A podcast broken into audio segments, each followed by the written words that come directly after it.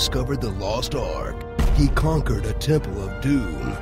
He defeated an army of evil. And now he's looking at a gopher. Indiana Jones and the Kingdom of the Crystal Skull. From one of the greatest adventure franchises of all time comes a new installment that will make you wish you were watching The Mummy. Team up with Indiana Jones and the kid from Transformers to track down the skull of a stupid alien that should never have been in this movie in the first place. Witness Spielberg and Lucas take a giant steaming dump on their own legacy by replacing scary Nazis with scary ants, mountains with molehills, and Karen Allen with a far less attractive Karen Allen.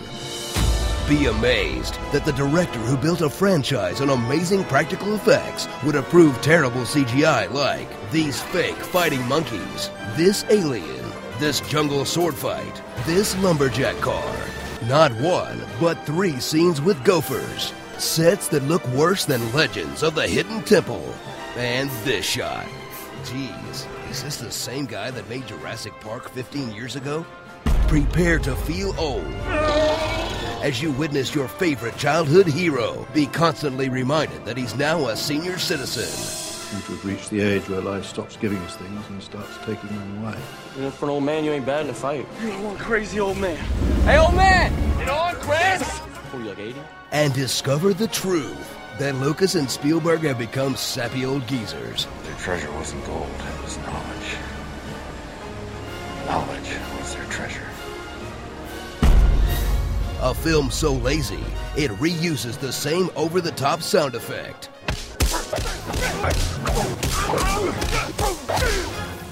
So boring. This backstory sounds more interesting. He was MI6 when I was in OSS. We did 20, 30 missions together in Europe and the Pacific. So disappointing. Its best moments are the references to the previous movies. And so cartoonish, it shows that a refrigerator will protect you from a nuclear bomb. Are you fing kidding me? Starring Harrison Board, Gandalf, Shit the Bed, Vladimir Putin, Cat Blanket, E.T., and lucky to be here, Indiana Jones and the Kingdom of the Crystal Skull.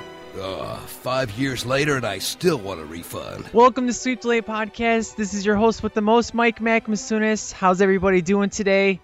And we are back. What's up, Jameson? How you doing, sir? Hey, I'm here.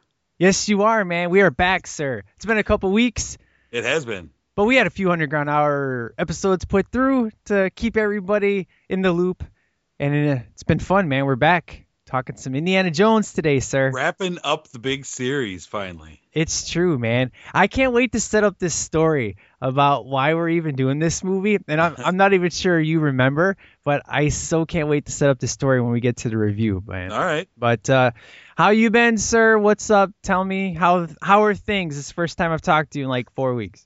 Right. Ah, things are good. You know, just same as always. It's winter in Wisconsin. I'm hanging out. Just enjoyed watching the Oscars this past weekend. That was a good time. And uh yeah, that's about it, man. You breaking any of your laws lately?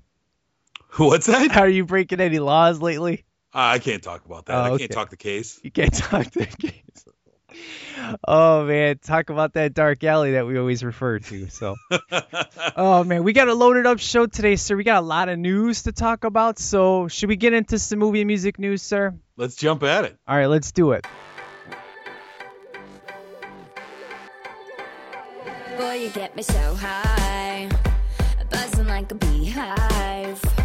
Just a little kiss, but when it hits my lips, I'm sipping on sunshine. Boy, you're looking so fly, hotter than July.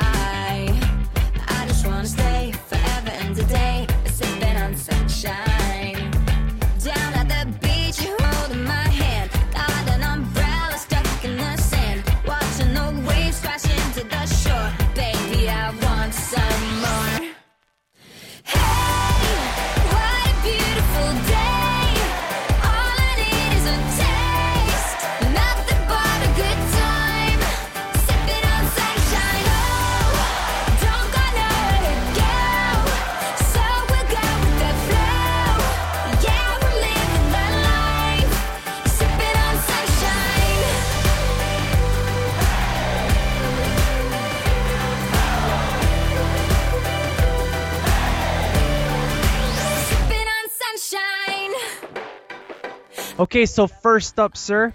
It seems every time we get together, somebody dies. Yeah. I, I don't know, man. Maybe we're supposed to cancel or something because we had a new person, uh, unfortunately, pass. But you know, it was health uh, related, uh, just like the last one. But we lost Egon, sir, from uh, Ghostbusters. Mr. Harold Ramis, the genius writer and director. Man, let's talk about some Harold Ramis. This guy was phenomenal. Uh, he wrote Ghostbusters, Groundhog's Day. Man, this guy was spec- spectacular, man. Great guy. Yeah, Harold Ramis. You know, I I'd put when when we got the news of his passing that, I mean, if you if you have any appreciation for comedies, he has to be somebody who you have a, a just a soft spot in your heart for because, especially throughout the late '70s through the entire '80s, you know, into the early '90s, he was just he was the comedy writer for for my generation. I mean, all almost all of my favorite comedies he was somehow associated with. It seemed like so it was it was sad seeing him go. You know, It's true. Uh, what is it you had posted on uh, Twitter? Can we just skip the Oscars and talk about the greatest year in film, 1984? that's right. oh, that was funny, man. Good times. It's true. Yeah, man. Harold Ramis. What did this guy do? He did some Groundhog's Day. He did Ghostbusters, wrote one and two, and then he did National Lampoons. Yes. Uh, number one or first was- one. The first one, man. Yeah. Good times. Uh, now Stripes. Did he do that? Yes. One? Wow. Stripes. That was one. Yep. Uh, what else did he do? Groundhog Day. Man. Well, we already mentioned that one, All right then. uh, which we definitely got to do. Caddyshack. Did we say Caddyshack? No, we did not. There you go. man. And this guy wrote these movies, and some of them he directed. So, Yeah. crazy. So Really talented. now the thing is, the Ghostbusters three, you know, news of course came about and saying that they're still going to proceed and just do some rewrites. Sounds familiar. And I don't know, man. I, I do have to say this: the artwork that the fans have created. Some of my favorites have been Egon going up into the sky, going into the the little toaster, and, and the other three guys waving by, or the one with him and Slimer walking into heaven together is probably my favorite. There's a lot of great pictures that I really dig, and it was so much love and respect. But what do you think about Ghostbusters 3 going forward now? I think I'm even I have an even stronger opinion than I had before that there this should just not happen. I agree. Just stop. And I'm just Dan Aykroyd needs to stop. You know, it- it's it seems like he's the only person that's really pushing for this. I I think he's worn the fans out. I think I, you, there's no way you could live up to it. No matter how, I mean, there's different directions you can go with it, and you know that's fine. But I just think it needs to stop. And if you want to do something different but similar, go ahead. But putting the Ghostbusters 3 name out there, I think we've seen that it is tough to have a sequel uh, of, of a franchise 25, 30 years later. Yeah, It's not worth it most times. And I, this is a prime example of that. agree, sir. Speaking of which, did you hear about this new Matrix trilogy they're thinking about doing? Yeah, I'd read something about that. I watched the first one and I've never seen any other one because I could really, Really? I could really care less.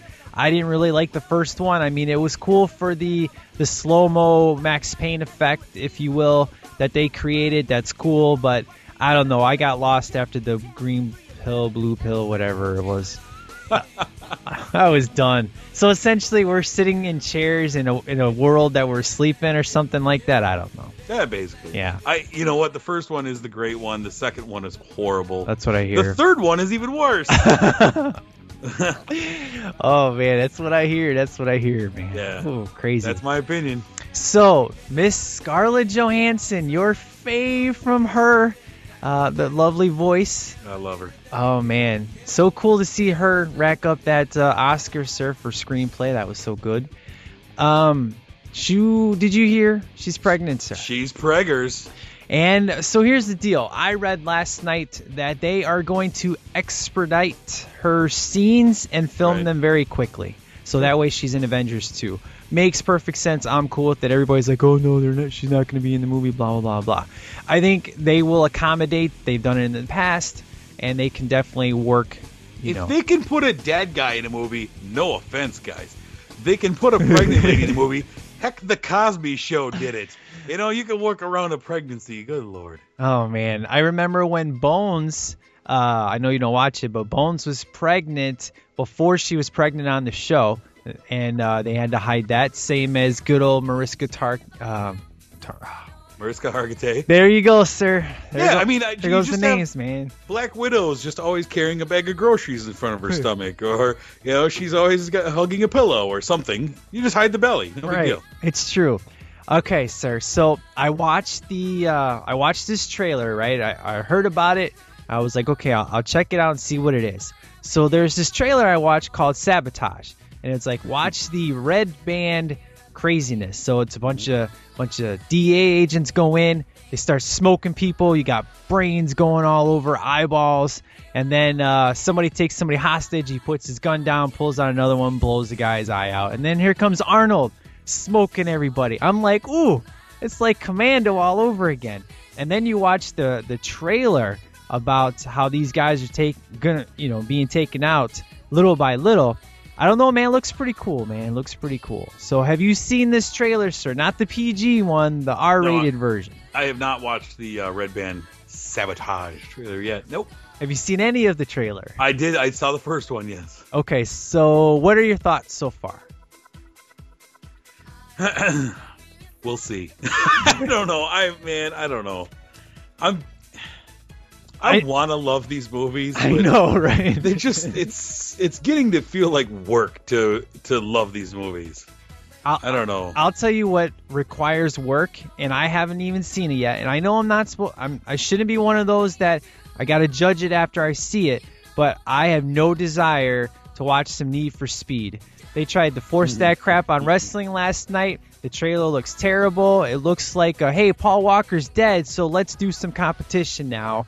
Um, I don't know. I have no desire. I think it's a stupid idea. It's a great video game series, but seriously, you should know there's Fast and the Furious that gets better as the movies go on, not worse. And you want to try to compete against that? I don't know. It sounds like a bad idea to me. I think the trailer looked terrible. So, Yeah, the trailer looks really weak. I I enjoyed those games, but so do I. never once was I like I would love to see a full version, a full movie version of this game. Yeah. not once. I, I guarantee this is gonna bomb. I think it'll be just in the same level as that I Frankenstein bomb. That's what I'm. Ugh, boy, you don't you don't wish good things on it, man. No, man. I think it's going to probably do worse than Son of God. Let me put it that way. That's where I'm at right now, man. Don't bring that movie up. I know. oh Right. man, that's a discussion for another day. I, Oh man, yeah. terrible. Those movies are terrible. Let's move on. So Let's do it. Godzilla trailer. Oh, here we go. Man, okay, dude. This trailer, I they tease Godzilla so good. Now you gotta love the fact that when you go to watch the trailer, it's uh, it's frozen on his face. The last shot of the trailer. But man, it was good times, man. I have to admit, I, I'm not very super excited for this movie, but I do have to admit he looks amazing. I couldn't be more excited to see Godzilla, dude. This movie looks like it's gonna be awesome. I just this is a movie this summer that I can't wait to see. this is ru- number one. Can't wait to see summer movies. So. really? So Yeah. this goes above Captain America? Yep. Really? Oh yeah. This is your Because I've seen Captain America. I've seen a good Captain America. The first Captain America is awesome, and yeah, I'm looking forward to Winter Soldier. It's awesome, and it's, but I haven't seen a good Godzilla movie in a long time. This looks like it's going to be great. It looks like they're trying to make it great, and not just like we'll just throw Godzilla's name on it, yeah. So this which is what they've done in the past. This is your most anticipated 2014 baby, huh? This is this in Grand Budapest, which I'm getting this weekend, so that's almost out of the way. What is Grand Budapest? Grand Budapest Hotel, the new uh, the new Wes Anderson movie. Okay. So Yeah, yeah. explain to me what this is. I I'm I'm in the dark. What Grand Budapest? Yeah. Oh, it's the uh, it's a new, you know, uh, it's the new Wes Anderson movie with you know the guy who does Rushmore and uh, Moonrise Kingdom last year, which was my favorite movie of last year, and this is the new one, you know, with the usual cast of characters of Jason Schwartzman and Bill Murray, and this one he has Ralph Fiennes, and it's just it looks fun and crazy and exciting, and Excellent. it's a quirky movie, but Sounds good. Yeah. Oh, so we had more Terminator news come out, which I could really care less for. Let it. uh, No, just let it die. Let it Can we get some original ideas out there? I mean, this reboot of Terminator just bad. The only person who wants to see this is Charlie. That's it, man. That's cool, but you know, doesn't mean I have to, and I don't want to be subjected to daily updates about what horrible casting choice they've made, and I mean, why is Arnold so excited about this? I mean, does he really because he think? gets royalties, I'm sure. I, what is what does he plan on doing in this movie? Does he plan on being the Terminator? I mean, for real, what's going on here? I'm sure he he has a large percentage of the Terminator name by now, and he's like, let's keep making them. I make lots of money. Like, oh, there's a guy out there who wants to see it. Oh, I, I I'll tell you what, it ain't this guy because I could care less for a Terminator reboot, I hear you, man. especially with the dude from Die Hard, man. It's true, man. Let it die, man. Let it die. Just- Well, Bashing movies. Like Good lord. Okay, so we uh, the final bit of movie news I want to talk about. We were supposed to about this time get the Ben Affleck in the suit for the new Batman Superman movie, and of course we haven't got it yet. It's teased again, but they are. But Zack Snyder did talk about leaks and shooting is coming up and so on and so forth. It does sound like we will be seeing the suit very soon. Uh, it definitely sounds like it's going to be the blue uh, you know, the blue suit based on the way things are sounding. So, um, but it sounds like a lot of the rumors he put to bed, which was pretty cool. Have you heard about this, sir? I'm I'm exhausted with all the rumors. Yeah. Which, which one are you talking about? Basically about no Nightwing. Oh, yeah, yeah. yeah. We're, we're done with that. Um, you know, uh, Wonder Woman is training. She is looking. She's getting a buffer. I can definitely say Yeah, that. I saw that. Um, but you know, when I when I see an awesome Batman suit, this isn't the one I'm thinking about. It's about the one in the video game news, son. That's the one that I want to talk about. Should Right. we should we get to some video game news, sir? Sure. I Wanna play a game? Wanna play?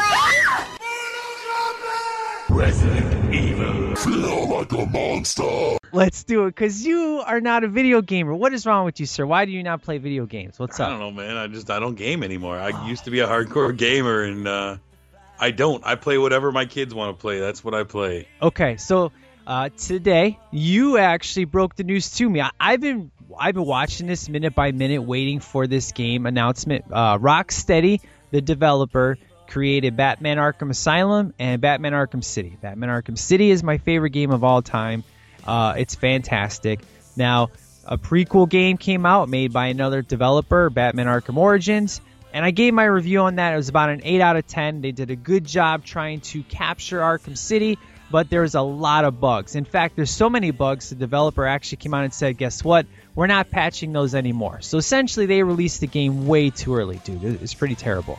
But everybody's been waiting for this uh, announcement that there was going to be a Batman game, but of course, uh, they were trying to keep it hush hush. And today, it officially came out. The last of the Batman Arkham series is going to be called Batman Arkham Knight, and you get to drive the Batmobile. And you watched the trailer, sir. You actually sent it to me, and you told me how solid it was, and I was freaking out because I had I had not heard the news yet. And uh, what do you think of this trailer you saw today, sir? Uh, I think the trailer is pretty phenomenal, man. I mean, yeah, I just happened to stumble upon it as it was being announced, and like, hey, look at this! It's a pretty sweet trailer. It's it's very. I think I texted you. It's very reminiscent of the Man of Steel trailer. You know, it's it plays very heavily on the father son thing, and Yeah. a lot of you know voiceover of of Thomas Thomas Wayne uh, talking to Ken, uh, why am I drawing blank on names? Talking to Bruce, and uh, but the action and the uh, visuals are awesome. Yeah, and that man. that Batmobile looks pretty rad. What I love about the Batmobile is it's a mix between the Tumbler from the Nolan series and Tim Burton's, you know, Batmobile. That's what I love most about it. Yep. Is the the beautiful putting it together. And this will be the first time you get to drive it around the, because of the fact it's going on the PS4 and the Xbox uh, One, I believe, is it. Uh, those games are a lot bigger, so they made the city just a much more big. Uh, they made it bigger than Arkham City.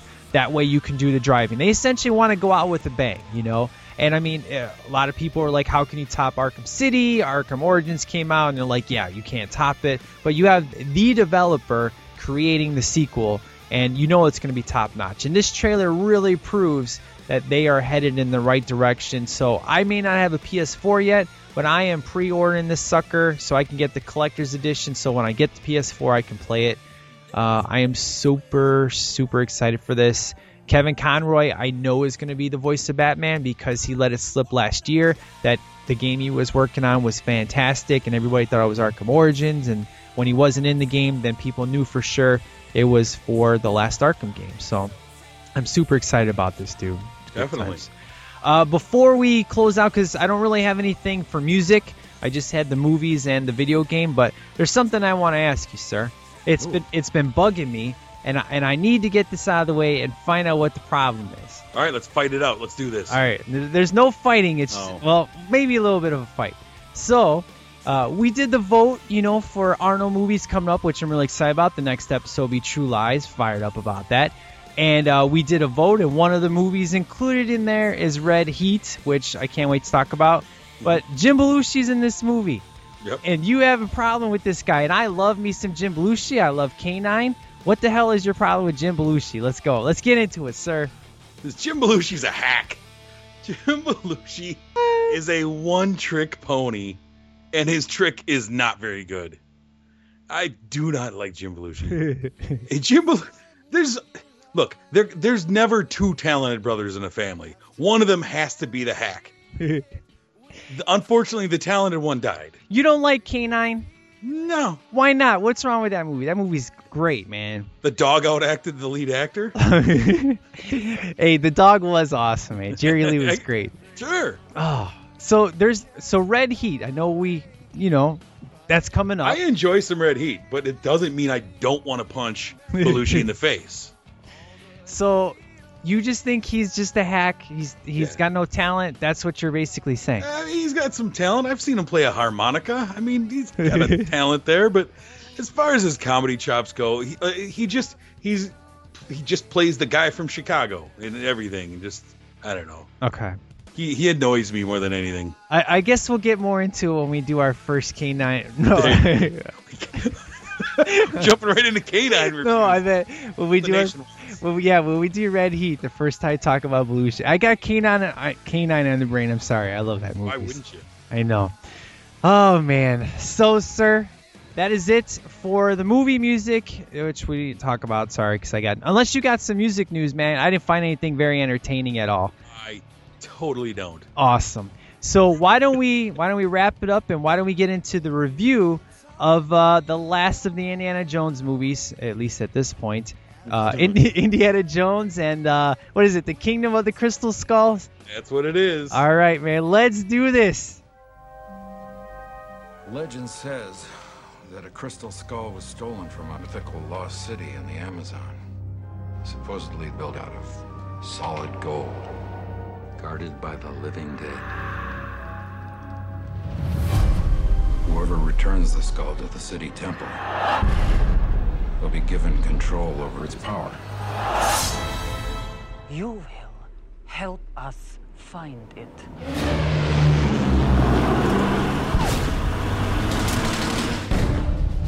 A simple yes will do. So, we will do this old-fashioned way. Put your hands down, will you? You're embarrassing us.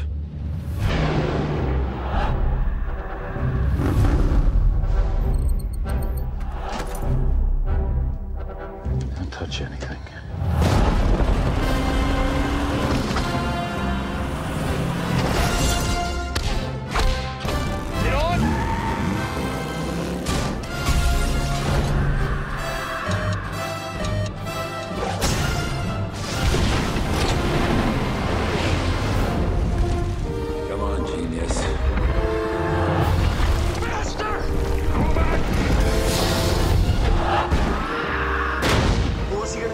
I don't think he plans that far ahead. Oh! Oh! I'd cover my ears if I were you.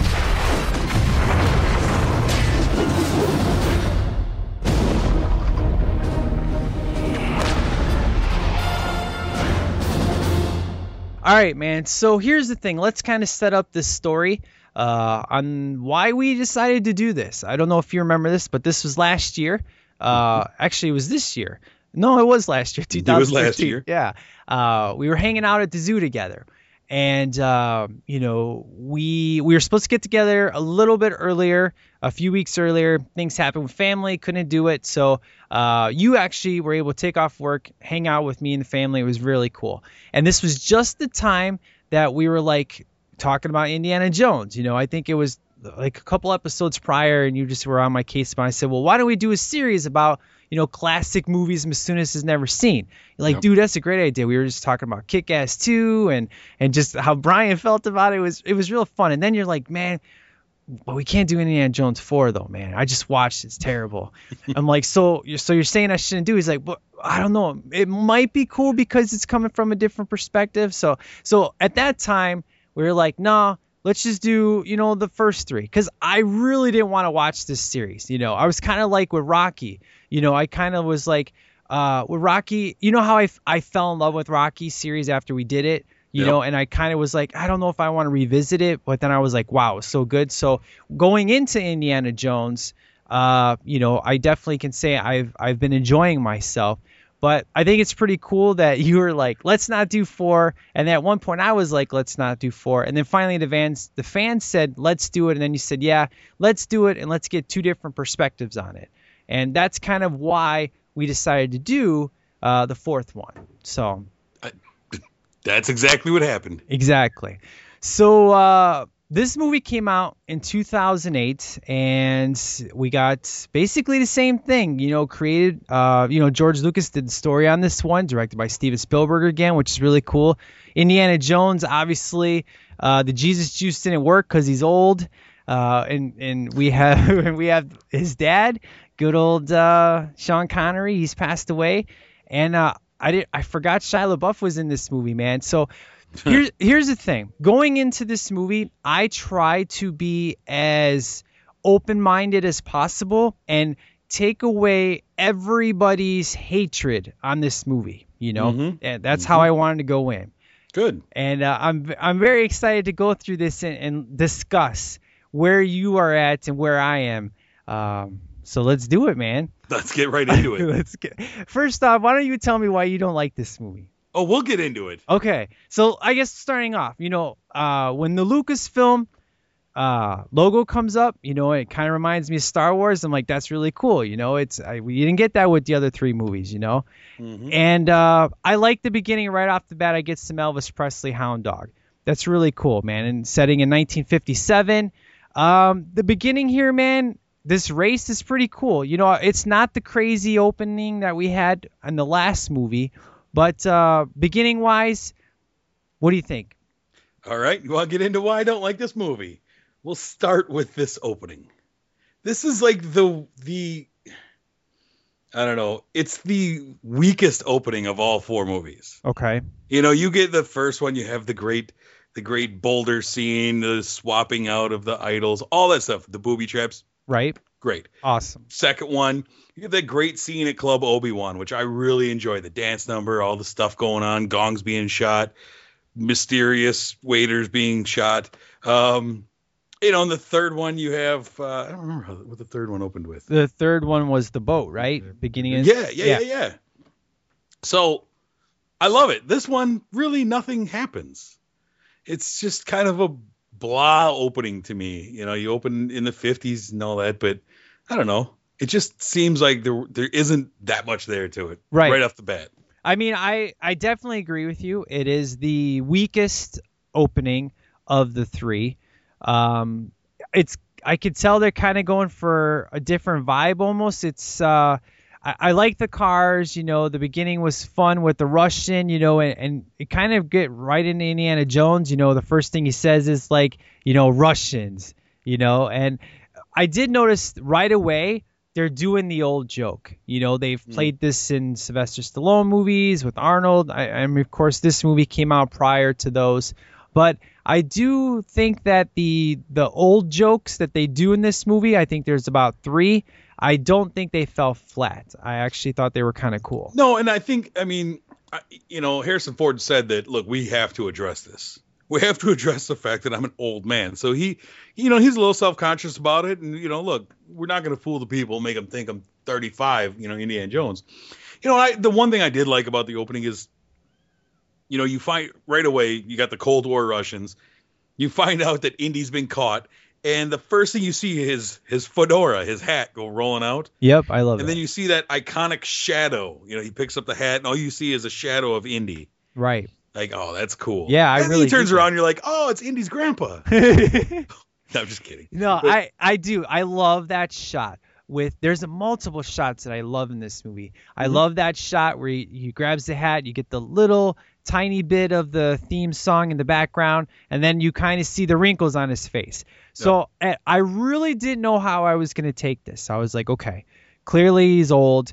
How can he pull this off? You know, that's kind of how I'm watching. Keep in mind, I'm trying very hard to keep this whole alien crap out of my head and who's supposed to be showing up later on in the movie and all this and. I'm just trying to watch it fresh, you know. And immediately, uh, I'm kind of drawn. Speaking of Die Hard, I'm kind of drawn in the Die Hard 3 mode when uh, I see a, a lady show up who's blonde with glasses who looks like the ugly, disgusting woman in Die Hard 3. And then it's Cate Blanchett, and then she takes off her glasses and doesn't look anything as bad as that girl in Die Hard 3. Oh, man. Yeah, Doctor Colonel Doctor Irina Spalko. Now here's what I like. I like the fact that we have a female villain this time. I think that's cool. It's a good way to change the, you know, change things up. Uh, she's definitely she's smart. She is cunning. You know, she knows her crap and she ain't afraid to to smoke you if she needs to. You know, that that's kind of how, you know, I, I would say Irina doesn't really get a lot of screen time in this movie. But this opening here, I- I guess the race. I'm not really considering the race opening. This beginning sequence with just dealing, warehouse. yeah, at the warehouse. This is really fun for me. This this sequence here because here's what I love. Indiana, or they don't actually call him Indiana in this movie. It's just Henry. So I guess I should get rid of Indiana and just call him Henry. So Henry, he's got all these guns on him and stuff, and you know he's told he's got to go find this crate. And I love how he just takes the bullets and the gunpowder, and he's just like slowly manipulating them to do what he needs to empty out their ammunition. I thought that was really priceless, man. It was it was very witty. It was good times. Here's okay. So there's a couple of things in this opening that that I I noticed. Um, first off, I love how so they're at this USAF warehouse, Air, Air Force warehouse, right? Right. And It says uh, it says 51 when it opens, so I'm like, okay, let's say I didn't know about aliens. This is supposed to clue you in. So right, so the the doors of the the Russians first they take over the base with little problem, okay, and they they open the doors to there, there's three guards at this base, I guess that that guard like the world's most precious treasures. But so the Russians come and they they open up the door. One of the things that I love is the door opens to the warehouse and instantly you see all these crates everywhere and the Ark theme from Raiders Lost Ark plays. I love that. I I love that that you get that that Ark theme making you think you know they don't say it or not but they hint at this is probably where the ark is being held is in this place because that theme song comes on i love that the thing that bothers me is when you first meet irina Spalko you think she's psychic? She's yeah was she reading minds she's supposed to be able to read minds like she's trying to read indy Yeah, that was a little dopey. I was like, what the hell is going on? come on you know Yeah. I- the the other thing that I love though, and that I'd forgotten about, is in this opening. Um, before that, I think before they even start, Indy throws a punch, or you know he gets drilled, and I forgot how much I love the classic sound, the Indy sound of punches. Spielberg has this amazing sound that he uses for all of Indiana Jones's punches. I don't know what they use slapping wet celery with a basket. I don't know what they use for the gaffers, but uh, it's uh, the foley work, but it's great. It's an iconic sound of every time Indy throws a punch. It has this great sound. I like that in the opening. But the rest of the opening gets a little goofy after they find what they're looking for. I think. Oh, there's a lot of goofy in this movie. I, let's put it this way. I I I, I think uh, I don't want to say too much right away, Mhm. but I really I really like this movie a lot. I, I had a lot of fun and I totally see where everybody's coming from. Uh, to me, things fall apart at the end of the movie. The last 20 minutes is where things fall apart for me. Um, but there, I've noticed there's a number one, there's a hell of a lot more violence in this movie. Uh, big time. I mean, people are set on fire. you know, he in the warehouse, he crashes through and knocks seven guys just in the air. Um, I mean, there's a lot of violence that they totally went up. And then there's some ridiculous scenes that we'll talk about when we get there. Yes. Uh, but this warehouse scene, I, I like when he grabs the whip. You know, he's trying to catch up to uh, what's her what's her face, and he, yeah, he swings and goes back. He's and he just makes a joke about how Damn, I thought that was closer. yeah, I really like I really like this Indian uh, this Henry Jones, you know, because like I told you, I fell in love with him in number three, and this feels like the perfect progression of how his character would be. I think Harrison Ford did a fantastic job of what what would Indiana Jones really be this many years? How would he act? And I noticed he spoke a lot less than he did in the other movies, but everything he said was gold. And go ahead. So let's you know let's explain what's happening because this this opening does set up the entire Right. hor- horribleness that we get at the end. So they're in the warehouse. The, the the Russians are looking for something. They're using Dr. Jones uh, because he knows he's he's had his hands on this before. He helped store this package that they're trying to find in this stacks and stacks and stacks of of crates.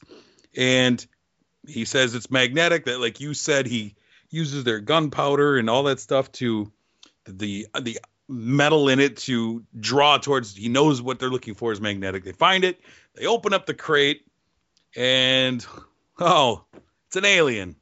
They cut into it hey it's an alien.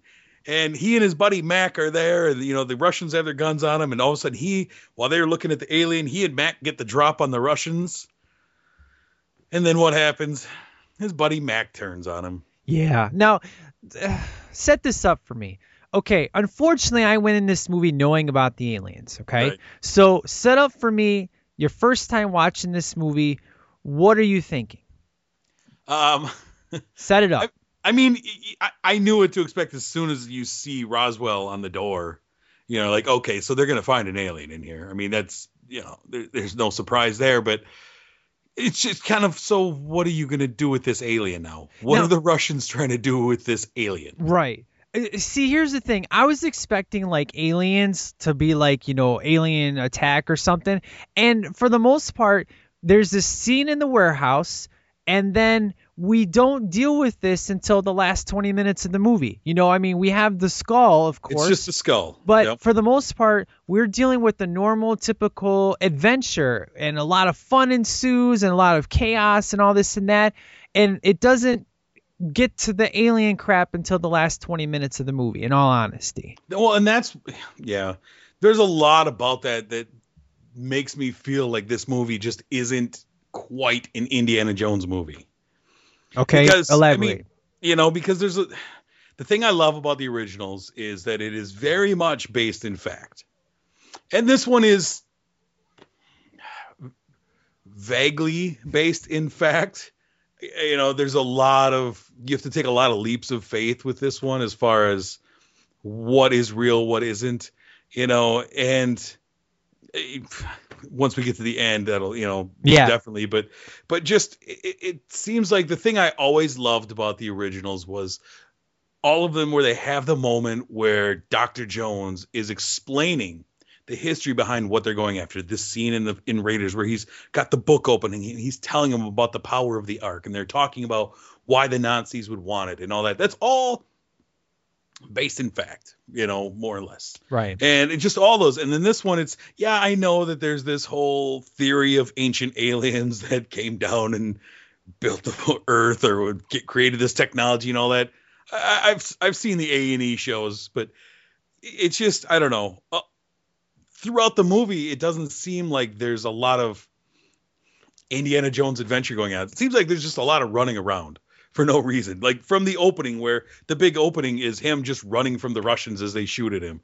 Like I, I kind of want a little more than that from him, you know? Well, I okay, I really dig this. Uh, in regards to the warehouse, it was there's a lot. It was a really good fight. Uh, I like when he's on top of the rafters, you know, escaping the bullets. These guys are clearly bad shots.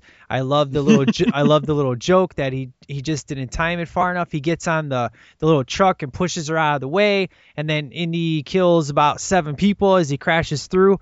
And then we get to the test site. Oh, I love this scene. I love this scene. This was fantastic because Stumbles into this creepy little neighborhood. I saw Christine. I was like, yeah, it's Christine. Awesome. You know, I see Christine in the background. You know what I'm talking about, right? Uh, yeah, yeah. Okay. Just making sure we're on the same page here. And then I'm like, okay, wait, these are all dummies and I'm I'm going I'm going with you know Henry here. I'm like, okay, wait, this is these are all fake, you know, because there was no water. And then you start to hear the countdown. I seriously was like, okay, this scene, how are you going to how's he going to pull this off? And then he sees I see the refrigerator. I'm like, wow, that's awesome. He he gets in there and practical effects. This had to have been because it looks fantastic. I love the special effects when they blow up this thing and you see the fire and everything. Man, that is one of the best shots in the whole entire series, man. I love it. It is great. The nuclear fallout and all that is great, except for him getting out of the fridge a minute later and just walking underneath the mushroom cloud. Yeah, I was gonna say, how the hell does he not have radiation poisoning? He's literally walking under the mushroom cloud. The bomb went off. Boom! He goes flying in the fridge, and then he gets out. The the it's still radiating. It, and he just gets out like, man, that was nuts. Yeah, shouldn't shouldn't he have? Because there's a couple scenes where I'm like, should have died. So shouldn't he have been number one, dead in this scene? he should have been vaporized. He just got out and just yeah. It, it's goofy, but whatever. It looks it cool. matches with this movie. When he's looking up and you see that big cloud, that looks awesome, man. It's good stuff. So then he survives the the nuclear test. Oh, so how the hell did he get to that place and get in scrubbed? Uh, how did these guys even find him? What's the deal? He just like calls the FBI and says, "Here, come pick me up." How did he get here? I guess there's no explanation. It's I'm walking underneath the mushroom cloud, and now I'm in the shower being scrubbed down, and then I'm in my classroom. I like when he's getting, you know, his stuff washed and he looks at the guy and he takes the stick and puts it on his stomach instead. I thought that was kind of funny. uh, but before he goes to the classroom, that's when he has the talk, you know, where they're like, he, the FBI's a bunch of douchebags.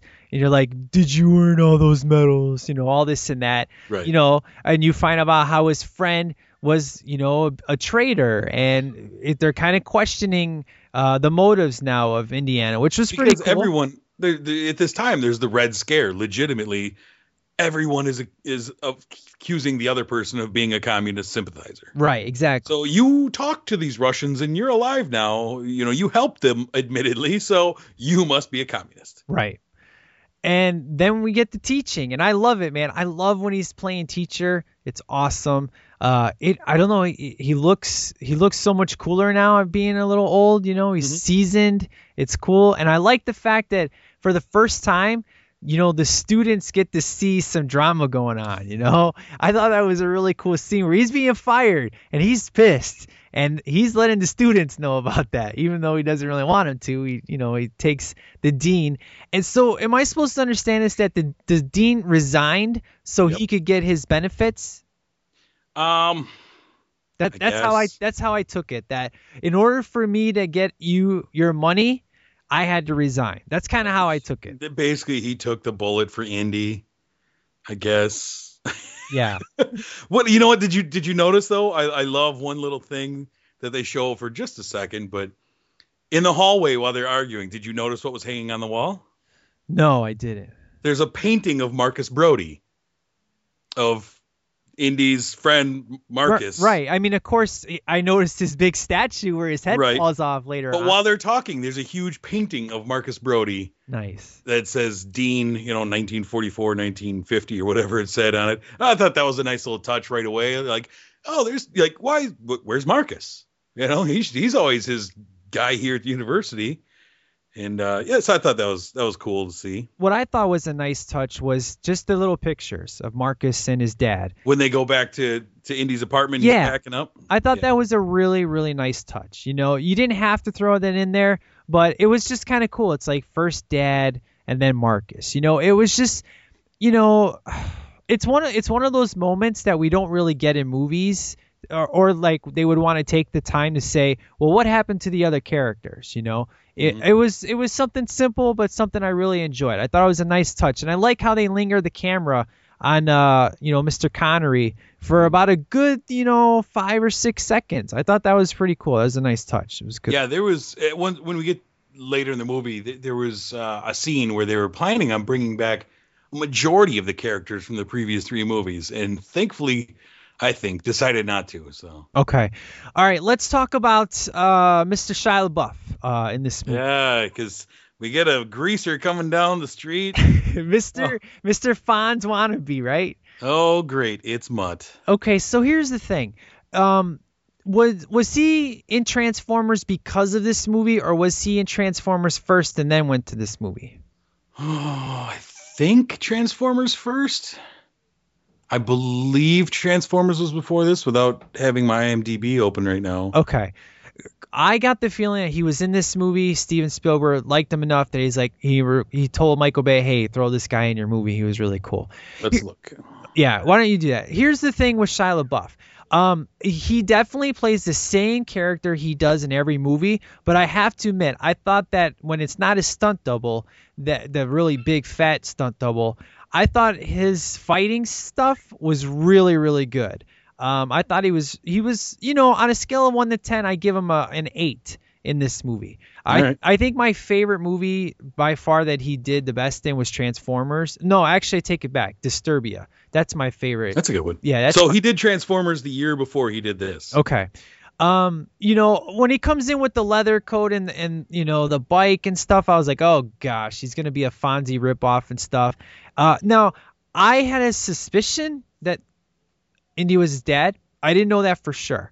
Um, I kind of had the feeling when when Indy's building up his character about you know uh, that's cool man. Do what you want to do. Do what you want to love. I'm like that's a really good father son moment. I bet you he's gonna turn out to be his dad kind of thing. So why don't you go in and talk about what your thoughts are on him?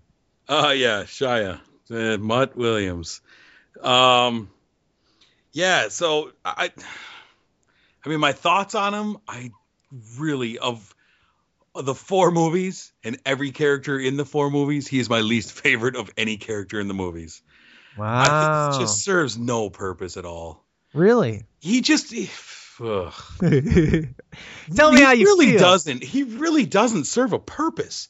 I mean he he does his thing and most of the things he does are just ridiculous. He just kind of plays a goofball.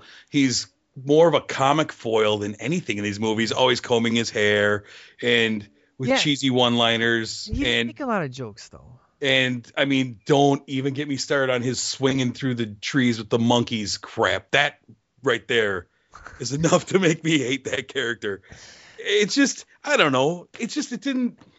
I know you're in the you're in the 50s, and okay, so let's have a let's have this guy, this greaser, and you have. I love the great fight in the diner where you have the greasers versus the socias. You know, straight out of straight out of uh, what, what's the movie now? um the outsiders The Outsiders. Dude, I love that man. That- Number one, he doesn't have greasy hair. It's he has nothing in his hair. He just has this like back. That's why he always has to keep combing it. Put some I- product in that hair, son. I know, right? Get a little Dapper Dan in there. I It'll thought- hold it down. I thought that was a little dumb, but I do love that fight. I thought that was really cool when he's just like punched this guy really hard, you know? yeah, I mean, I see Mutt Williams as Spielberg and Lucas, Lucas especially, because he wrote this. So this is his. It's it's always his burden when things go wrong. Um, is he saw Mutt Williams as being the next logical step in the franchise, and I'm gonna Shia's gonna take over because at the time Shia was hot. He was in big franchises, and so we'll pass it on to him. And then he didn't realize that he was a total douche of a person, and that he would throw the franchise under the bus his first chance, and that uh, he would just you know, I mean, he he admits like this is it was terrible. So hey, I'm not one to argue with the guy himself. So Okay. Um. So he thought he did bad. Okay. he thought everything about the movie was bad, and uh, yeah, he apologized before the movie came out. He was apologizing for the movie, and just kind of backpedaling on uh, uh, on the whole experience. So ah, nice guy, great guy. Well, all right. When I step into a, a hallowed franchise and take a dump on it. when I was watching this, feel the tension there. When I when I was watching this, I was purposely trying to get the new LaBeouf, you know, bag over my face image. I was just trying to see where this character is going. And I actually thought that, you know, he didn't make a lot of one-liner, lot because he does a lot of that stuff in the Transformer movies and stuff. Um, you know, acting wise, I think, like I said, Disturbia is his best. Uh, man, I, I guess I don't, I guess I don't really have a problem with this guy outside of the, the stupid, um, you know, the fight scene. Like some of the fight scenes, it's like it looks like it's really him. It looks good, and then you get his fat like stunt double, and you can clearly tell it's not him, and it Yeah. takes you out of the scene. See, and I really, at the time, I really, really liked Shia LaBeouf. I, I I enjoyed him in Holes. I enjoyed him in Disturbia. There's I really liked him at this time too, and this movie really turned my opinion of him. And, and okay, I, I'll give him a a mulligan. You know, I didn't enjoy his character in this movie at all. That's fine. Um, but I, you know, I, I- went into this movie without bad feelings towards him, but this character just turned me on him. Uh, the worst scene that I have, the you know, I don't actually have a problem with the monkeys, but I guess we'll get there in a minute.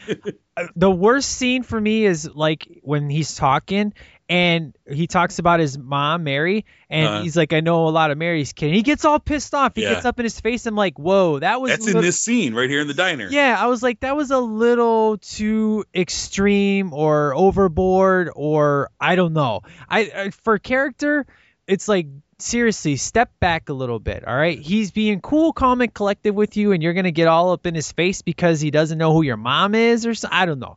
He took it as disrespect. Like you want to hear disrespect, you should live in 2014 and hear what they call your mom. So That's right.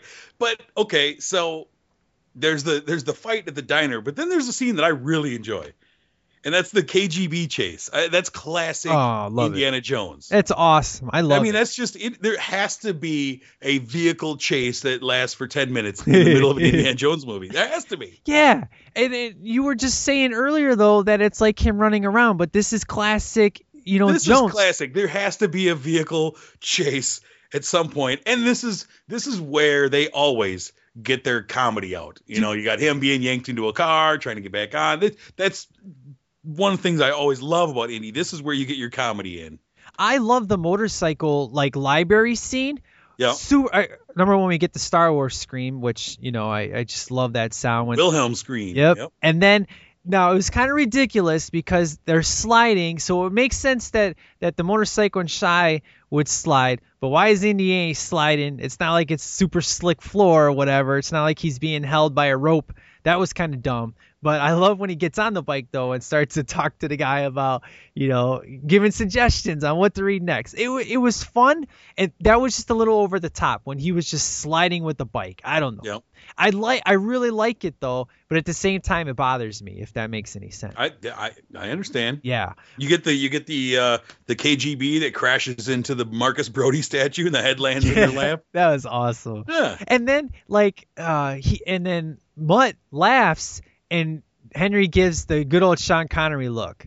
That's Mhm. that's what I loved. You know, it's like when they start talking uh, later on about like you know be who you want to be and stuff. It's like I could totally see him now taking over his dad's role. It's Right. it, it- I thought he transitioned perfectly from young, you know, the the energetic Indiana Jones to the kind of laid back dad style, but not as laid back as you know. Obviously, he's still an adventurer and stuff, but it was a good transition for sure. I thought I thought he did that really good, character wise and acting wise. I totally got that vibe. That's what he was trying to do, and I thought he succeeded very well. So Right. I like the knife little tricks that you know Shia, Bu- Shia LaBeouf does. Mhm. You know, it's kind of cool. But there's a really dumb scene, like uh, maybe like 20 minutes later, where Indiana's like, "You haven't, you haven't have a Oh yeah. It's like stupid.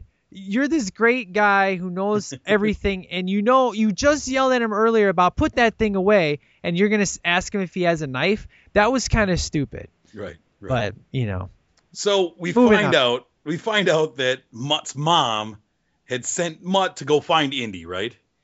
right? That's kind though- of our next transition into the into the next chapter is what's the what's what's going on? What's what's with this kid? And he's like, Hey, my mom told me about you and uh we gotta go gotta go help her. Let's jump on a plane to Peru. I love this man. We was- get the we get the red line going to Peru, man. awesome, dude. you get the great Indy theme as the plane goes to Peru. Always love it. You can't go wrong with that. So who's this Harold Huckley guy? Oxley? Yeah, Oxley. Yeah, who's this Harold Oxley guy? Is he the guy that doesn't speak and just holds the skull the whole time? And then Yeah. who the who is this guy? I I had a hard time getting. He's he uh, because they don't really explain a lot. He was kind of a mentor to Mutt, but he's also an old friend of Indy's. So like a surrogate father to Mutt, basically. Yeah, I think Okay. so because you know he talks about how he never read or blah blah blah, except for when you know Ox got him into these things, and I'm assuming. Well, we're going to talk about it, but you know, he was a friend of Indy's, and then somehow uh, he he got to know Mutt, you know, Okay, fair, Mutt's mom. fair enough. Okay, so who are the crazy guys with the masks? who the hell are those guys? You you mean the cemetery ninjas? Yeah. Oh, if there's one thing I hate, it's cemetery ninjas, man. Always getting in up in your business. Those damn ninjas. First off, this is one of the things that drives me nuts every time I've seen this movie is this cemetery looks like a set. It looks so much like Hollywood backlot.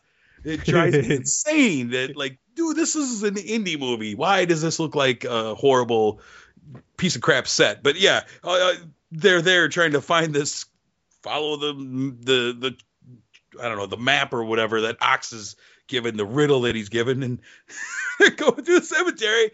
Here comes Peruvian cemetery ninjas that they got to deal with, blow darts and the whole nine. Yeah, it's like they're just chilling, waiting for people to show up or what. Pretty much, just waiting in their tubes. They come jumping out. I love, I do love the scorpion scene though, man. Yeah. Uh, especially when he gets bit and he's like, "How big was it?" And he's like, "Huge." He's like, "Good."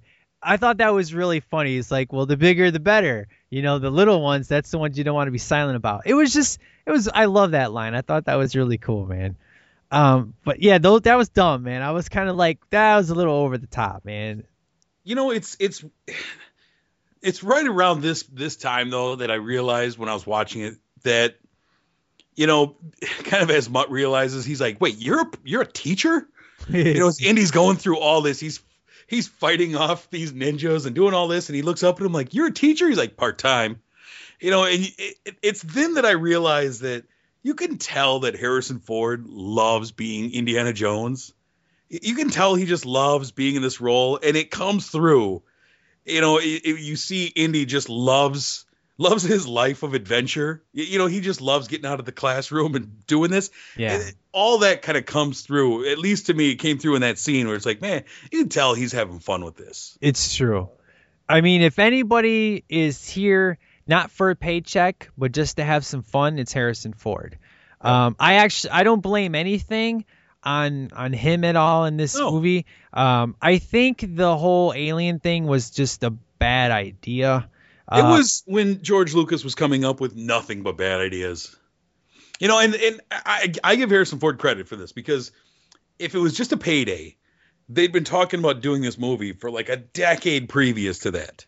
You know, it'd been like I remember reading about it for like six, seven, eight years before this was made, and he just kept saying, "Yeah, I'll do it, but you got to find me a decent script." And they'd gone through so many different scripts, and he's like, "Well, you know, I'm not going to do it if it's going to be a horrible script." Well, he was wrong, but but I appreciate that he didn't like "Uh, whatever we do. I don't care what I do. Just I'll give me the hat. I'll go- give me a paycheck. I'll do it. I appreciate that he loves the character enough that he wanted a decent script. It's just unfortunate that George Lucas Lucased it up. All right, so let me play devil's advocate here a little bit. Right. So, first movie, we're dealing with uh, uh, spirits that just disappear and and all this and that. And number You two, deal with the Ark of the Covenant. yeah, and number two, we deal with uh, some voodoo. Uh, Sankara stones. Number three, we deal with some Jesus juice that makes That's you right. invincible and live forever. And then number four, we deal with aliens. So, um, I really, based on the first three movies, I don't really have a problem with the whole alien thing because I like where they were taking it. I wasn't actually seeing aliens or anything like that until I get to the end of the movie, which I, I will get there when we get there. But I actually was going along with this because of the fact of it was just a little bag here, it was a skull here, but they were still giving me the fun adventures I've been having with the other three movies. So I was totally cool with it. And I was kind of like, what's the big deal? Why is everybody pissed about this whole alien thing? And then when we get to the last 20 mm-hmm. minutes, then, you know, we'll talk about that. I, I clearly understand at that point. But based on the stories of the past three, this fantastical idea really isn't that bad. No, I you know what? I never had a problem with the concept of the aliens being the the overarching theme of this movie. That that I have no issue with because it is, you know, it is something that's that's very real as far as especially in that time period and where they were. You know, that's it's it is a thing and that's that's not a problem. It's how it was used especially at the end. that just like, oh, okay, I see what this was leading up to was just garbage. You know, it- it got ridiculous. So and we'll deal with that. But no, I I'm, I agree. I never had a problem with the the just the concept of the aliens being the thing. Okay. You know, that's you know. Go ahead. No, I was gonna say I am so I'm so in this adventure. I'm so on the ride. I'm having fun. Uh, at this point, I'm I'm still at four stars with this movie. I, I was actually at four and a half, to be honest with you. I was like, wow, this is really really good. Uh, I mean, there's a few ridiculous crap stuff that I've talked about, but I'm like, you know what? It's all in fun. That's what this series has been. I'm rolling with it. Everybody's having a good time. I'm gonna have a good time you know, let's continue on. So I real I was at a four and a half man for a big majority of this movie. Mm-hmm. So I'll tell you obviously where things go as we continue on, but I can't wait. I really was having some big fun. So let's get to our next big scene, sir. What do we got? Um, Well, they find the they find the crystal skull. right, That's big. which looks really cool. It does look cool. I like this whole magnet situation. You know, I, number one in the warehouse, they didn't talk about when he throws the thing up and it just kind of flies. I was like, Mm-hmm. that was actually a really cool effect and stuff. But I like the fact of this skull attracts energy, if you will. It's like a big magnet that, you know, as they said, you know, gold shouldn't attract to this skull, and it just it tells you how much power it has. It's kind of cool. I dug that, and it looks really awesome, man. It really does. It looks like a predator head, really, or not a predator head, alien head. It looks like, Yeah. you know, like from Aliens. It looks like an alien head. It's really awesome. Uh, so, what do we have? What? Yeah. So he comes. They come out with the. They come out with the magnetic crystal skull, and just like in Raiders, they walk out, and man, the bad guys are waiting for us. yeah. They walk out, and the bad guys, are, the Russians, are there with their guns. Take this. Thank you for getting the skull for us, Indy, Yeah. and take take him and Mutt up the river to the. I can't remember the name of the city, but the, the city where they're supposed to go, and uh, where Ox is, and they're going to use Indy to translate the gibberish that Ox is. You find out that all this talk about this Ox guy, you find out he's just a crazy old man, just speaking gibberish that nobody gets. Yeah. You know, one of the effects I really dig was the the guy rapped for 500 years and Mhm. he's like, "Man, he looks like he's just been there dead for like a day." And Yep. then and then instantly he goes and he's like, "That's what air air what does he say? Air has a way with that or something like that." Yeah, the, the oxygen just made him just disintegrate, basically. Yeah, and then you know when they when they get captured, and Indy's what in that chair, and he tells the guy, "I'm gonna bust your nose up." You know, next time I, I get my hands on you. Yep. I thought that was a really fun scene because I actually was like, you know, when they get captured and he's put in the chair, I was like, how's he gonna get out of this? You know, because we had, uh, you know, Irina show up at this point. She's pissed because he got away, but of course she's kind of thanking him, like, thanks for leading me to the skull, you know, and then is what the hell happened? Is he, psychic powers overtake his head or something or what? I'm really Yeah, he, confused. they tell him to stare into the skull, and the powers of the skull make him go crazy. And Cate Blanchett's a little over the top in this scene. Just Um, and so the crazy powers of the alien skull wreck his brain. You can't stare into those eyes too long, or you'll go crazy. and but thankfully he goes just crazy enough that now he's on the same wavelength as Oxley, so he can understand what the gibberish that he's saying. Oh. That's just oh man, it's it's pretty incredible stuff. It's a good thing that the staring into the magic skull thing worked. Oh, see, I didn't catch that. Good job. All right, Yeah. awesome. You must have seen this more than once. I've seen it a few times.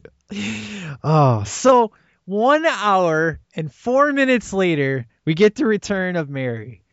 Dude, what That's a hell? good reveal of her. Oh, it is because here's the thing. I love the fact that we almost hear the words Indiana and he it goes Henry Jones. You know, mm-hmm. there's that one scene of that, but he automatically thinks that she's talking to him. And in fact, she's talking to her son. Good times, man. It is. When she comes in and, and starts talking to him, and Indy's like, wait a second. What's going on here? Your mom is Marion? Yeah. I love me some Karen Allen. She man. looks damn good, man. Let me just say that. At her age, what is she in this movie? 106. Wow.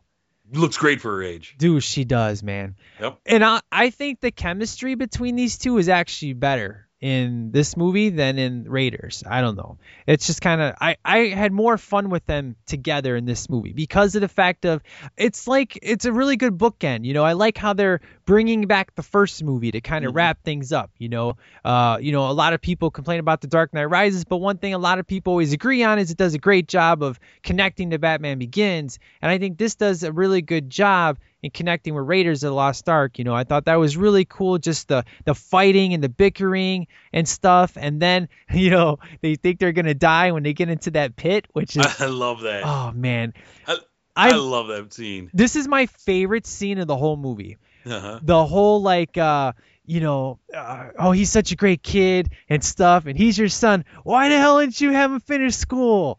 Uh, yeah, So they're sinking into the not the quicksand, but right. the dry sand. Yeah, and he starts to go off about the uh, what? So- what's the difference? Yeah. So Indy and Marion are sinking into it, and they tell Mutt, "Go find something. Go find something to save us." So he runs off, and this is when the big reveal comes. Marion tells, you know, tells him, "Hey, he's he's I named him after his dad. You, you're his dad." And he's like, "Wait a minute." All these things about hey, let the kid do what he wants. Doesn't matter if he went to school or not. As soon as well, why did you make him go to school? He's my son. I I, what, I called him Henry. Oh, Henry, that's a good name. and then and then so so Mutt comes back with a rope of or a vine of some sort, pulls Marion out. oh man. Then he throws the quote unquote vine to Indy, and it's just a massive rat snake. I, I dude, I cannot tell you with words how much I love this scene. This scene is I this could be my favorite scene of the whole series, man. It's that good. I that's how much fun I had with this. Don't tell me it's a snake. Tell me it's a rope. It's so good, man. it's fun. Just grab the snake. Don't call it a snake. Oh man. Yeah, it's it's fun. Uh, You know, uh, so at this point they're all on the run. It's Marion, Mutt, Henry, and Ox. They're on the run from the Russians. They got the magnetic skull. They've got to return it to where I guess. And so they're they're on the run. I love the I love the scene then when they're I think they're in the truck or whatever the whatever vehicle it was, Yep. and they're arguing. Indy and Marion are arguing. And Yeah, I love when he, I love when he says, "Hey, let's not let the kids see mom and dad fight." All right, right. That was awesome. there. and and I think what really pays this scene off is I bet you had enough women, you know. Yeah, but there was just one problem. They weren't you. Yep. And, and just the smile on her face and then the look of of Mutt staring at her like, "What is your problem?" right, oh, that was that's priceless. because she's heads she's head over heels for Indy. At this point, she's officially forgive and forget. Officially, you know. Um man, it's so good, you know, and you, you could just tell he's just flirting with her. They weren't you, baby. You know, it's so good, man. I, I love these two together. It's so awesome, man. And then we get another crazy action sequence here. Yeah, Uh, this is where sh- Mr. Uh, Mr. Henry Mutt Williams, uh, less uh, big, bad, fat guy, stunt guy. Uh, he's pretty much. It looks like he's really doing the sword stuff, where he's stretching between two vehicles, getting his nuts hit with the trees. It's a really fun scene, man. I really, really enjoyed this sequence. I thought it was really well done. It was shot well. There were a few things where I, I was kind of questioning, like, well, why are you looking at the cliff like that? Why are you smiling? You know, and some of the lines like, well, what are you looking at, Daddy O? You know, he's they're getting away. You know, so let's talk about the sequence. What do you like about it, sir? Nothing. You don't like any of this part? I can't stand the scene. Are you serious? I'm dead serious, man. I'm sorry. Hey, you can enjoy it. I oh. can't stand this scene because a there's so much CGI in this scene, and it's just it, unlike all the previous Indy movies. The thing I always loved about the previous Indy movies was almost everything was a practical effect. So much, especially the fight scenes, were always practical effects on a plane punching a German, all that stuff. And this one is almost completely CGI stuff. Seriously. And oh yeah.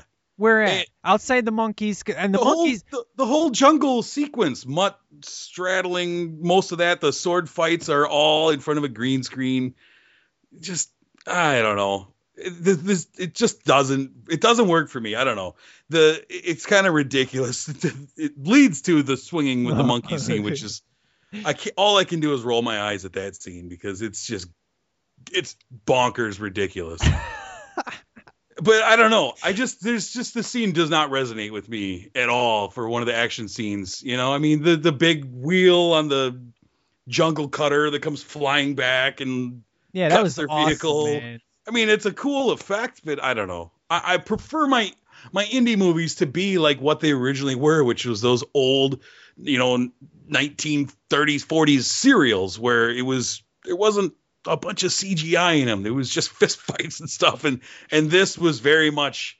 It looked like you know the Star Wars prequels to me in this scene. And uh, I, just, nah, You know, don't know. you had a problem with the monkeys. I call BS at the scene where the truck dr- crashes on top of them and doesn't Oh, I was them. about to get there. oh yeah. That is to- that's the that's the I hate hate hate that's that scene. So you're talking it. about when okay, so there Marion has one of those um uh what do you call them? Those ducks, right? Yeah.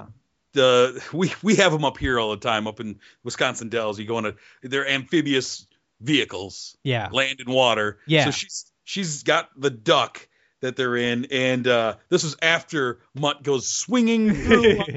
First off, just the the stupid look on his face as he's like swinging through with all the monkeys, and then as if he's like communicated with them, like, "Hey, we're going after her. She's the bad guy." The monkey's like, "Let's do it," and then he's like, goofball look on his face as he's eh, swinging like a champ through the forest like he's Tarzan. And then, oh, good thing he just happened to time it perfectly and lands in the passenger seat of the vehicle of the bad guy. Amazing. Hey, he's got DNA of Indiana Jones, sir. It works, man. Ridiculous. So anyway, so yeah, the scene. So then they Marion drives all of them off the cliff. Right? They're like, "Slow down. You need to slow down." She's like, "Oh no, I'm not slowing down." Oh, I hate this part. and she go they go flying off and whatever they land on the ground and then here comes the russian jeep comes oh no this this is when the uh it comes over like a, a dune doesn't it like Uh. a sand dune or ant hill Oh, dude, that was aw- uh, and the jeep lands on top of them bang right on top of them flattens them out and rolls off and they all just kind of sit up like oh man that was crazy wasn't it not a scratch on us yeah. Wasn't there wasn't the ant scene after? The i think this led right into the ant scene Okay, yeah, it does because I love the ant scene. Okay, so I don't have a problem with the monkeys, but I have a huge problem with her landing on a tree, and I have a huge problem with not being crushed by a truck. That's my problem. I don't care about the mon- I think the monkey scene actually looks cool, man. Because I was like, hey, ain't no crappy. Uh, what is that Robin Williams movie that has terrible monkeys in it? Um, that stupid, you know. oh mrs doubtfire No, no, the one where they play the game, it comes to life, the jungle. mo- Jumanji. Yeah, Jumanji. Oh, that is the worst, worst monkeys I have ever seen in my life. Terrible. I can make Uh-huh. better CGI monkeys on my computer, probably on my iPhone. Um, but man, these monkeys, I was like, oh, those actually look pretty real. But you know, him swinging, I just was like, hey, it's in, it's in the DNA. He's just, he's just trying to up, up his dad in this one. I had fun with it, man. I didn't have problems you did, but maybe I missed his face. But my my my problem was her landing on a tree. I was Uh-huh. like ridiculous. I'm like Luckily, that tree didn't break. It just gently set them down on the ground. I was like, okay, guys, now you're going a w- little bit over the top. Maybe not a little, maybe a lot, but even this is kind of, eh, you know, I've suspended my disbelief in this series a lot, And for the most part, it doesn't ask very much of me to do. But this sequence was like, seriously, I'm like, you want me to suspend my disbelief for a big ass truck on top of a tree, and it's going to miraculously just bring you to where you need to go. And I mean, it is funny when it swings back and knocks all the guys down. I mean, that was funny, but seriously, you know. Right. But So but your thing is the monkeys though, so yeah. But this leads into uh, the the fire ant scene, and you want to talk about gruesome deaths? yeah, tear. Oh man, this These these ants, it's just crazy. Thousands, billions of these fire ants that just come pouring out of these ant hills, right? And now we got to fight, but we got to be careful because the ants will eat you. and they fly because what ant can just miraculously climb up a tree and just be in the air and still attack you? You know, that's what these fire ants do. They do it all, man. That you you know, and these Russian soldiers that are just point blank in front of the people and and missing them. I mean, they they shoot worse than stormtroopers. Yeah. I mean, they these Russian soldiers coming by on the truck are ten feet away from Mutt and just blah, blah, blah, with an AK forty seven can't hit him. Cannot. it's just goofballs. But yeah, I I like the the fight scene. You know, Indy having the fist fight with the big Russian guy. because the ants can't touch you with the skull. It keeps you protected. This Right. kind of, that's what I got out of it is that Yeah, well, yeah. Oxley lays down and the with the skull, and the ants go all around him. right. you know and so he indy tells them to go this is where actually we kind of jumped jumped it but this is where he tells them to go get on the dock this is where they go off the cliff Oh yeah, yeah, yeah, yeah. right here but yeah so yeah so he's in the big fist fight with the russian and and the uh, unfortunately the russian falls on the ground you know what that happens you know what that that means death by fire ant I- I- it's a good fight though. You know, he's fighting a big Russian. I, I'm like, man, Indy needs Duke in his corner right here, telling him what to do. Yep. That that Russian's like a piece of iron. yeah, You know, yeah, kind of like uh, Drago. exactly. That's what I'm saying. Oh man, so I wanted when when when the when when he beat the guy, I just wanted him to just stand on top of one of the big anthills, just Drago. oh man, good times. All right, sir. Let's talk about this ending, man. Let's talk about the aliens. All right, so they find evidence. They get into this temple city, right? Yeah. I don't know what to call it. someplace, So, the city of gold or something. sure. The well, I guess it would be the kingdom of the crystal skull, right? Yeah, there you go. The title of the movie. I guess. Hey. I guess it means something. So they find evidence that the ancient aliens were living there as gods, and they had they had created all of this um, uh, technology that wouldn't be seen again for thousands of years, and all this stuff. Okay, you know, and, and here come the I don't know were they Mayans, were they Incas? I don't. I should they, were, probably know. they were Mayans. Mayans. There you go. Um, so they come out again, you know, all Just- ready to Just randomly waiting for people to show up. just hanging out, waiting to brawl. Yeah. And uh, luckily they get by him because they got the skull. They show that Oxley holds the skull up, and they're like, "Oh, can't touch you. You're here for all right. We got you. No problem, man." Can't touch this. Uh, right? Exactly. They- they- that's exactly what happened. So they they so should have go, played that during this part. Mayans just doing the hammer dance. And so they go in and they they get into the to the temple, right?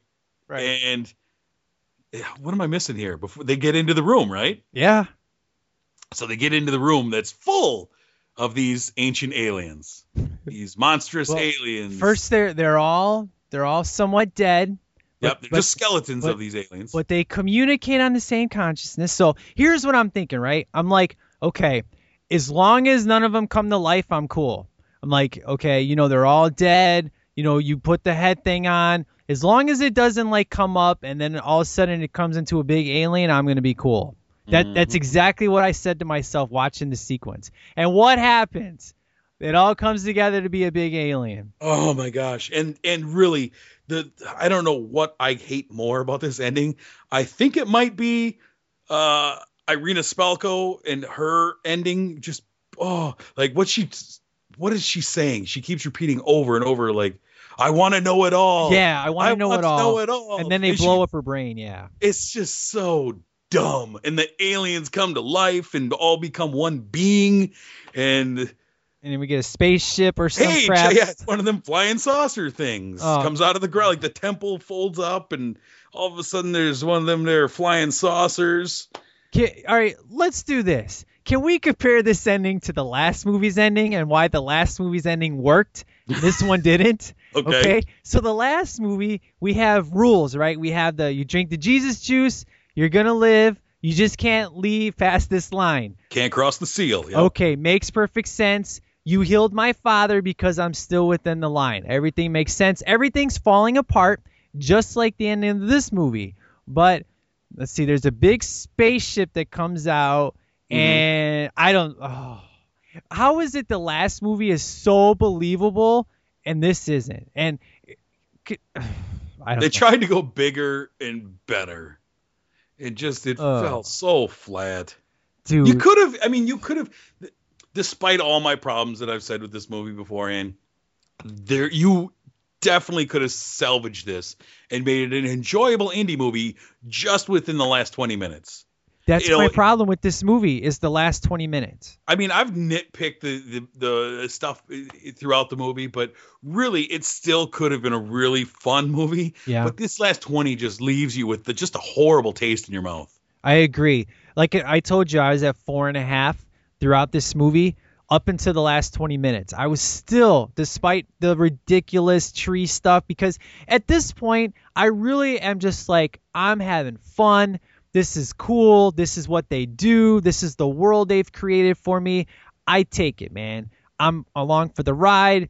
You want to swing through the the you know the forest, whatever. Although I was always like, how the hell does the monkeys know to attack those guys? I thought that Right, was kind of dumb, you know. But I was like, whatever. You know, I Come with me, Monkey Warriors. I've forgiven a lot more stuff in 80s movies than I have this. So Sure. so I put it as in, well, you've forgiven more, Mike, so forgive this, and that's exactly what I did. And then I get to the alien comes together and blows her brain with uh, with knowledge, Know everything. and then the I, I I love after this what happens after, but this Yeah. whole oh man, this is not This climactic at all, man. Yeah, no, this sequence is just such a such a bad resolution to what you've given us in the movie. You know, and first off, you I mean, you don't really they never really give you an explanation of the powers of this crystal skull. They kind of do, and you kind of figure out like it seems to be their catch-all for everything that they need to happen. Right. Well, we'll just take the skull out of the bag, and that'll that'll make it better. You know, so the the skull has so many powers that they just don't explain. But you okay? I guess I'll take it on faith that the skull stops ants or Mayans or whatever attracts a spoon if I need one. I just take that out, the spoon is flying up to it. You know, whatever. Right. That- that's fine. But once you finally see like what the skull is for, it's like, oh come on. Yeah. You know, it just feels like such a ripoff, just uh, an easy ending. You know, like you could do something cool with it, something creative, but it just seems like such an easy ending to go with. Just and then when the temple falls apart and the flying saucer comes out of the ground, it's uh, okay. Okay, so like the Mummy Returns ending Mhm. is terrible with the Scorpion King, you know, C- Yeah. CGI rock. But Yeah. but even the the collapsing is awesome looking in Mm-hmm. in that movie. But this one was kind of like I don't know. So how would you have rewritten it? Because you said just a few little changes would have totally made it better. You know, I don't know. I, I mean, just off the top of my head, I'm not sure what I do. I just, it just seems so easy. It just seemed like the easy thing to do. Like, oh yeah, we put the skull on the alien. Like you said, it better not be this. You're just thinking that in your head, Yeah. yeah, better not be this because it it is what you would expect. Why give people what they expect? Yeah. At the end of this, Yeah, you know, that's right. the whole thing. Is you should you should have something more creative than that. Yeah, good point. It was kind of like, you know, ask my five year old, hey, how should I end this movie? Right. Well, the aliens would come to life, right? Of yeah, okay, let's do it. There we go. Uh, but then uh, we end with the with the wedding, which I, I thought was really cool. I really dug that, and I kind of like how you think that uh, Mutt's gonna pick up the hat and he yeah, the hat doesn't. goes blowing over. This is this is the scene that I was telling you about where where they had originally thought about putting in short round and Willie having them sitting there and they wanted Sallah, you know, kind of like this would be the reunion. Everybody's there. Oh, okay. And uh, they decided not to. But this was what this was the scene that they had considered bringing everybody in for to be at the wedding. Okay. No. Um, now before we close out with like our ratings and stuff, you were telling me, you know, before we started this whole series about the fans wanting this movie and stuff, and you were going to tell me the story of that. So now that we're here, you know, kind of clue me in on what's up with this movie. Like, how did it finally come into being and stuff like that? This was kind of, I mean, this movie was kind of one of those things, kind of like, well, like we talked about earlier with Ghostbusters 3. You know, it's kind of one of those things where it was such a great franchise and it ended on such a high note that Spielberg kept saying, like, no, I'm not going to do another Indy. Like, that was great. Right. We, we did it perfect. But much like, I guess you could say the Rocky series, sometimes you can't leave well enough alone. And the fans were kind of clamoring for, you know, oh, and and there'd be little rumors that would always get blown apart, but there'd be rumors of, oh yeah, they're talking about doing another Indy movie, and and it was just kind of one of those things that kind of swelled from the fanboys that kind of got Spielberg and and Harrison Ford and George Lucas talking like, all right, and George Lucas. I go on and on about it about it days, but eh, he's never one to not want to tinker with something that he's worked on previously before. So, like, yeah, I can write an Indy movie, no problem. I can write one over the weekend.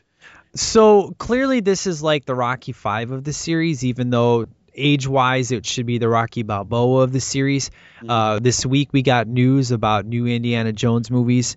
So, do you think if they go ahead and make another one, do you think they're gonna kind of pull back the curtain and be like, we need to fix what we did in the last movie? I don't think so. I think they just move on. Like, you know, you just. Yeah, there's well, the rumors that we've been reading, right, is that they're talking about making two I thought it was three or more. three, Three more. Yeah, three Yeah. more after Star Wars. I mean, they said that, you know, okay, if we make one, then it's a thing. But if you decide you're going to make three, that's like a whole nother franchise of it. Harrison Ford is in his 70s now. you're going to have India. I mean, how much can you have Indiana Jones do when by the end of a new trilogy, he is realistically going to be almost 80 years old? I know, and he, I seriously was questioning, will he be believable in this movie based on his age?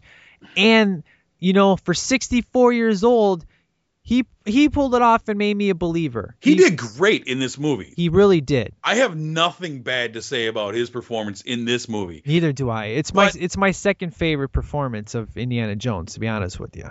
but I mean, he's you can see in the roles that Harrison Ford is choosing now. He chooses a lot of the elder statesman roles, the old guy who sits around in a chair a lot and just kind of is gruff and rough. You know, with with last just this past year when he had, he was in 42 and Ender's Game. And he'll be in Expendables 3. And he's and I don't know how he fits into that, but I'm sure he'll be sitting in a chair somewhere. I don't see him doing a whole lot of action anymore.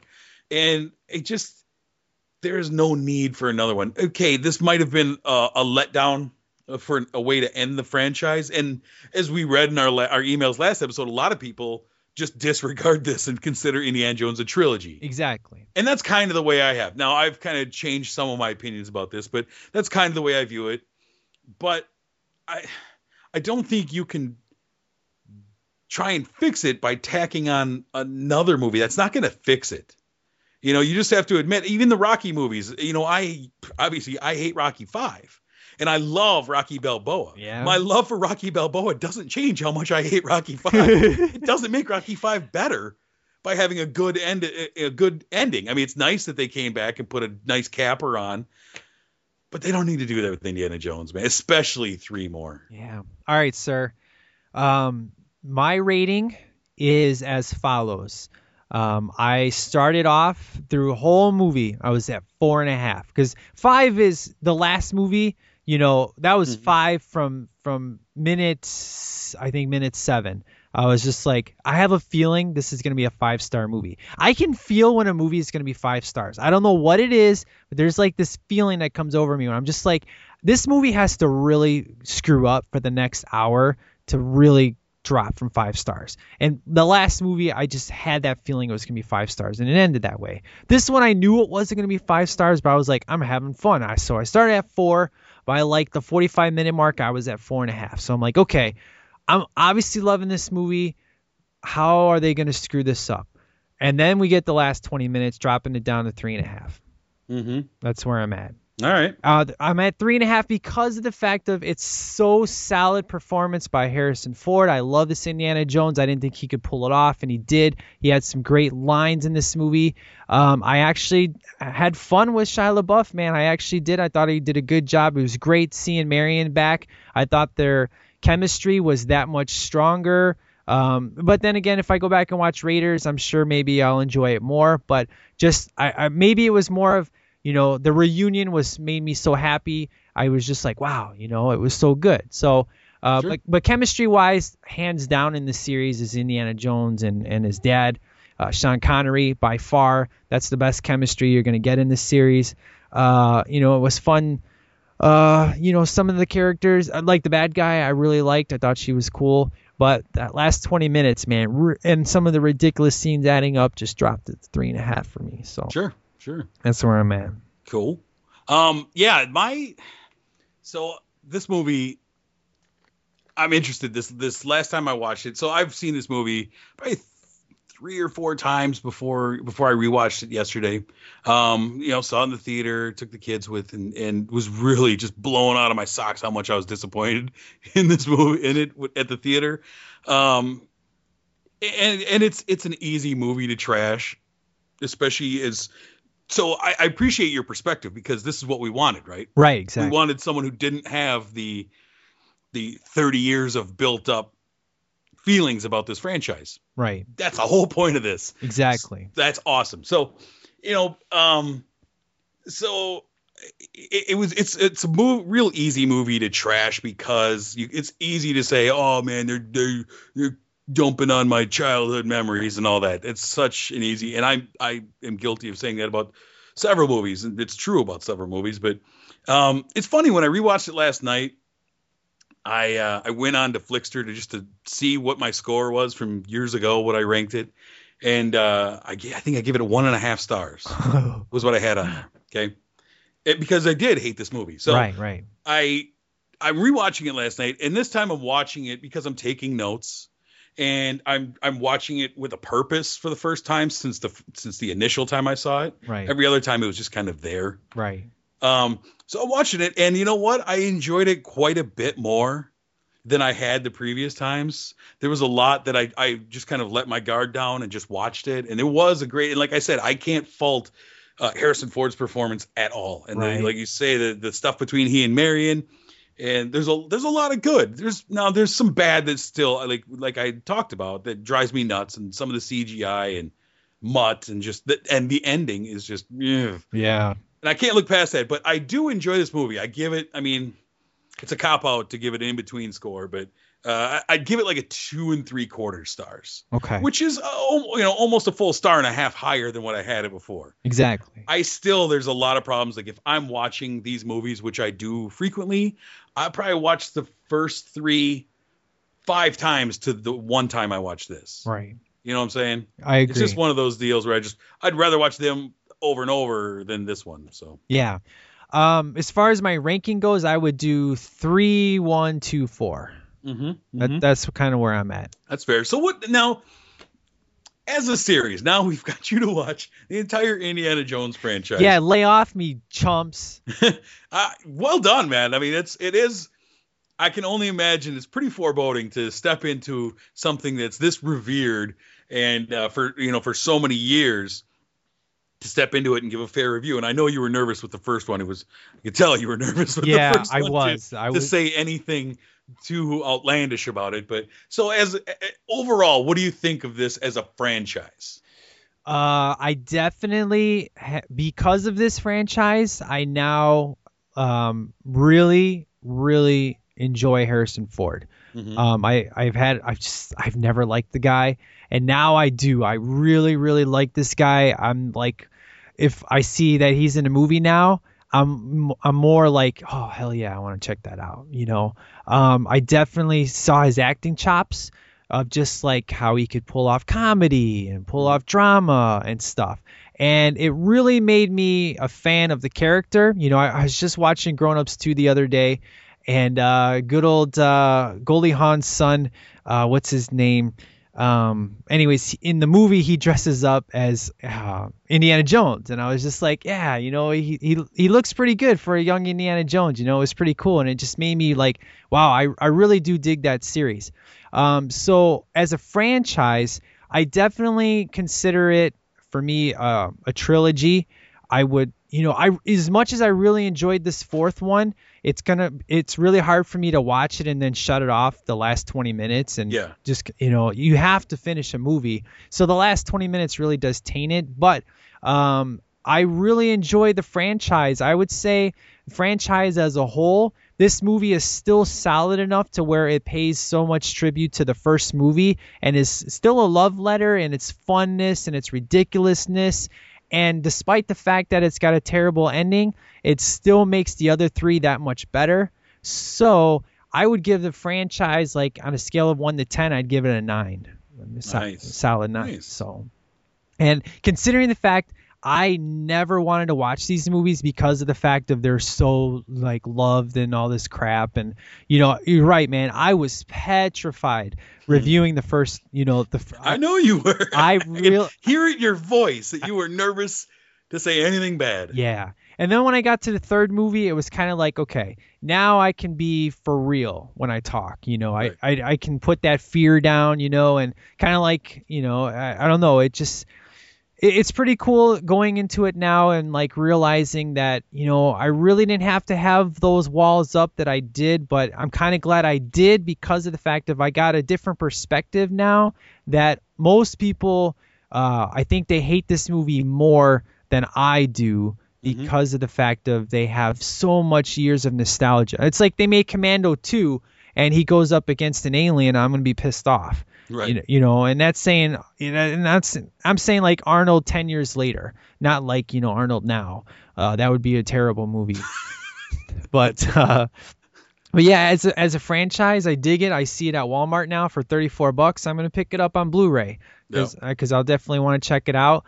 Um, I still say um, nothing beats the third movie. The third movie is five stars completely. It's the it's, the It's a- most complete of the of the franchise. Yeah. Uh, I still say in part one is four and a half. There's still some slow beats in that movie that are really hard for me to, um, where I'm just kind of like, let's move it a little bit faster. Number two uh, kind of dark in some areas, but still fun. And this one tried to mix everything, have a little bit of darkness in it with the little alien thing.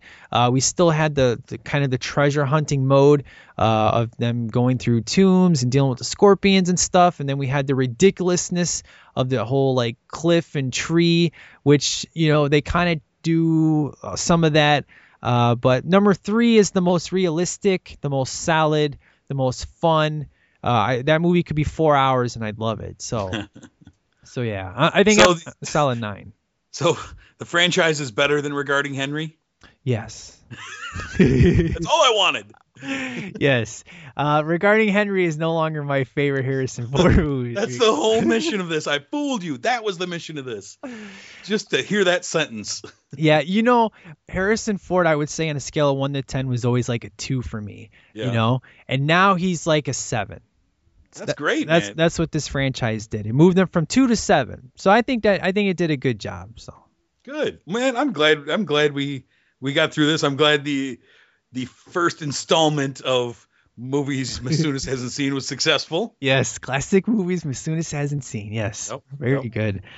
Oh man, so uh, yeah, should we? Uh, man, I had a lot of fun with this review. So I, I assume we're gonna hear some hatred. Uh, but we got a lot of emails though, man. Do we? Yeah, we do, man. I was kind of shocked. So should we get what the STL Nation has to say, sir? I can't wait. Let's do it.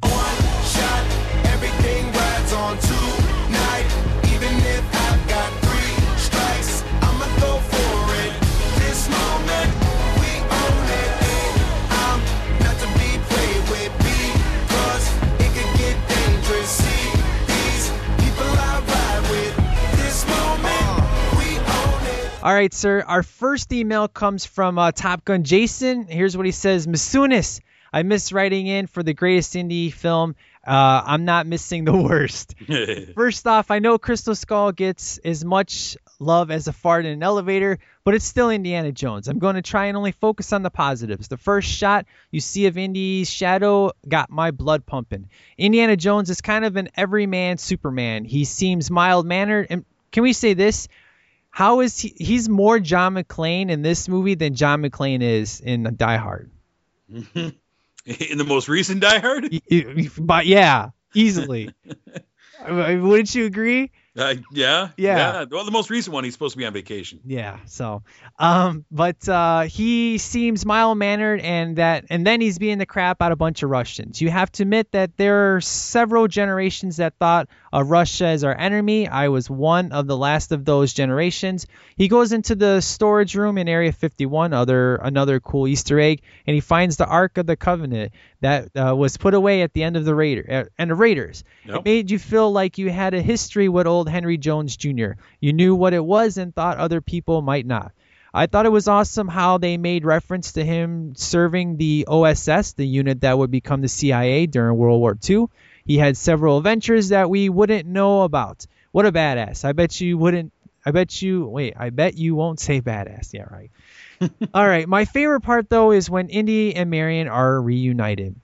I actually got a little choked up. I was uh, it that was a pairing first seen by a 5-year-old Jason and now by 30-something-year-old Jason. It really meant something. You got a little verklempt. Yeah.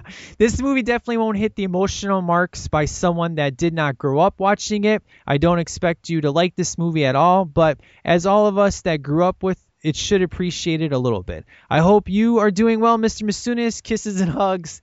Top Gun Jason. That's sweet. Very good. Thank you, sir, for writing in, man. Good times. All right. Oh, Oh, man. I think I might have to keep that in. That was funny. Oh, it was.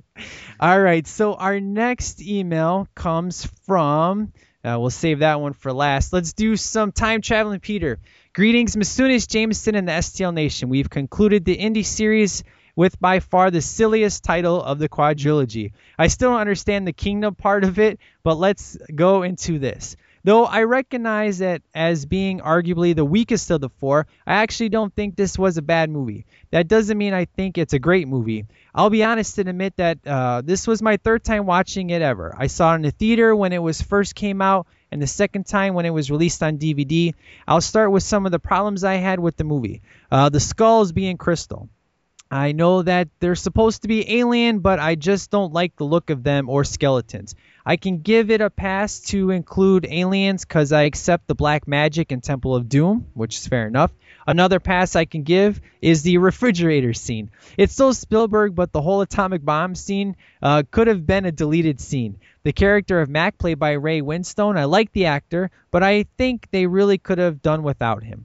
I don't really like any of the scenes, uh, and it wasn't the fault of the actor. John Hurt is another actor that was kind of wasted. I think Ox should have been a little more comatose than actually running around functioning. Which, yeah, that was one guy I was kind of like, this guy is kind of pointless, you know? Right. Um, I think Shia LaBeouf uh, was a miscast. Cate Blanchett as the villain was fine, but I had a hard time figuring out whether she wanted to kill Indy or just have him do all the work. A lot of the backdrop was so CGI heavy uh, that I Mhm. think Spielberg was doing what Lucas did with Star Wars prequels. There we go. the chase scene in the jungle felt longer than the Fast Six runway. I love it. oh, that's good, man. The This is one, Peter? Yeah, this is Peter. Attaboy, Peter. The one scene I really hated was the Tarzan vine swinging scene. This is my guy. He gets it. Come on, really. Some of the things I liked. Bringing Marion back. I don't know why I'm so forgiving of that Tarzan scene, man. It's crazy. Here's another character they bring in half, but I am Contrarian, so I'm supposed to, right? Here's a, here's another character they bring in halfway through the movie, but once she's there, the chemistry between her and Ford is back. I really like the first chase scene around campus. I like how it starts with a fight between the football players and the greaser. Cool, uh, cue and shake, rattle and roll. Good times. The actual adventure was fun, trying to figure out clues and riddles and such. And I thought the ending was a good way to end the franchise. I really hope they don't try to continue on with Mutt as the lead. It was appropriate on this last scene when Mutt picks up the fedora and right before he puts it on, Indy walks and takes it back from him. Uh, no one else can wear the fedora. Overall, I think I'm going to give this a low three stars. Again, it's not a great movie, but I still uh, bought it. I still bought it to completion. Ah, I still bought it to complete my set. So I'm sure another marathon is in my future. Until the next episode, gentlemen, time traveling Peter. Good times, man. Nice. I love it. Oh. well said. Yes, very good. All right, let's see. The uh, next email comes. What's going on over there?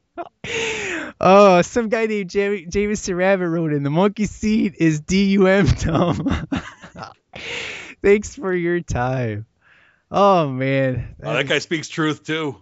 Oh man, that is awesome.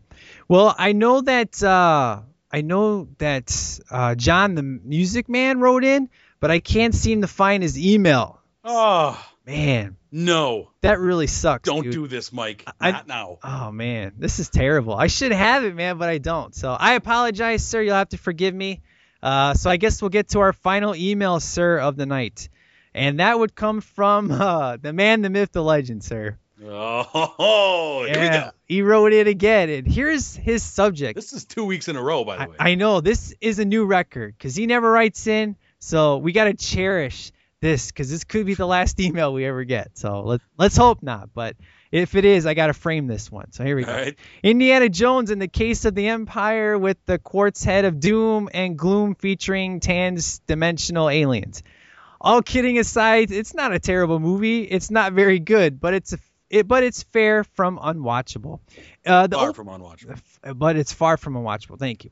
The opening of the movie feels like old Indy right up until he gets blown out of the nuclear explosion by hiding in a fridge. It's at this point you see that the makers of the film have gone with the idea that they need to go bigger to succeed in restarting this franchise. This method would prove to be a mistake to many as we are hoping for good, not big. Fun trivia for the day. The whole idea of climbing into a lead lin fridge and getting blown up with a nuke was originally written into early drafts of Back to the Future before the DeLorean was a time machine. This is true.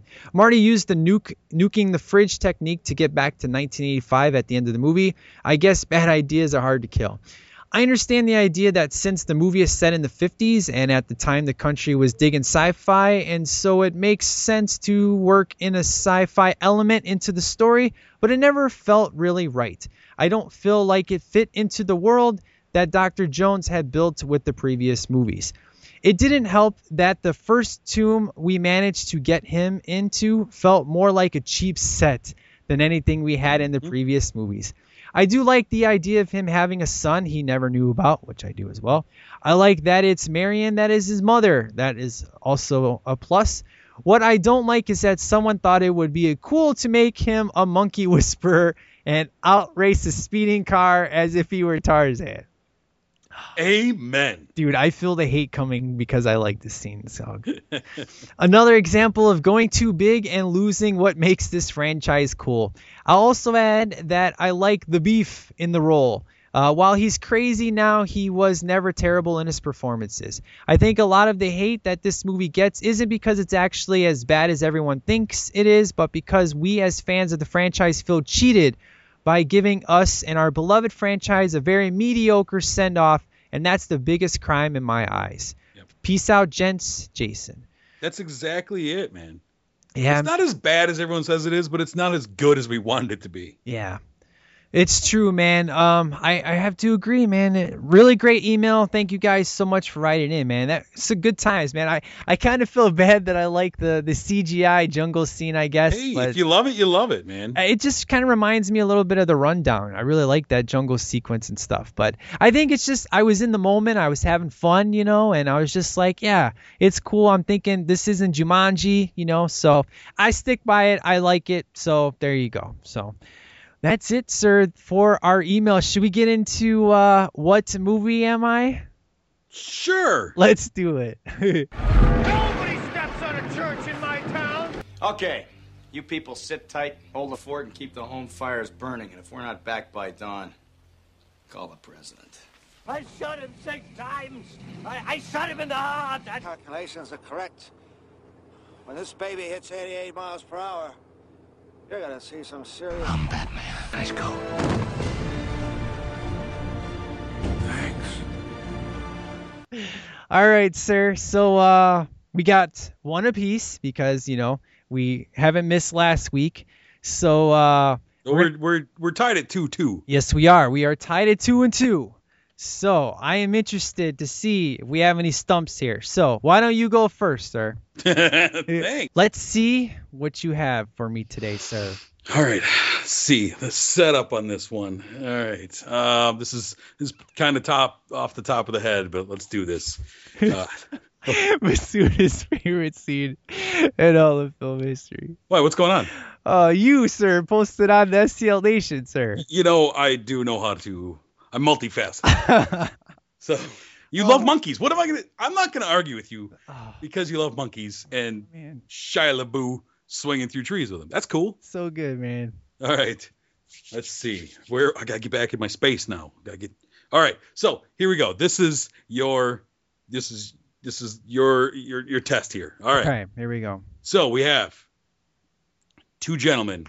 They are standing in this area, kind of at the top of a cliff, and there is a hand-to-hand combat fight going on.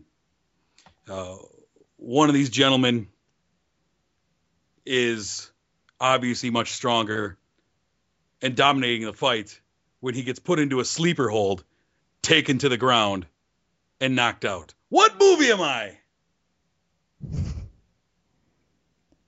They're at the top of a cliff. They're at the top of a cliff. There's a fight. There's you know, this area, and there's a a hand-to-hand fist fight going down. One man is obviously stronger than the other, and is showing signs of dominating this fight when suddenly a sleeper hold is applied, and he goes down. Man, that that's close to Roadhouse, but that doesn't happen. Uh, that happens by water, not on a cliff. But that's almost the exact same scene. That's what I was thinking of. Oh, if, it, if I was doing Roadhouse, it would be a scene of of Tai Chi being done in tighty whities. Yeah. Yeah. Oh, top of a cliff. Wow. And I've seen this one, right? Sure oh of it? yes, I'm positive. Wow. Okay. I need one clue. Uh, let's see. The clue. Uh, the beginning of the scene is started by a a large boulder being thrown at the at the one man from out of nowhere, and uh, the the lar- the stronger individual says that uh, he's not used to fighting one man at a time. Wow. I I you yeah. I have no idea. All right. The larger individual is former wrestler Andre the Giant. You lose. Yeah. You are stumped. The movie is The Princess Bride. Oh, I know you've seen it because you hate it. I hate that movie. I know. That's oh. Fair enough, sir. So you got a point.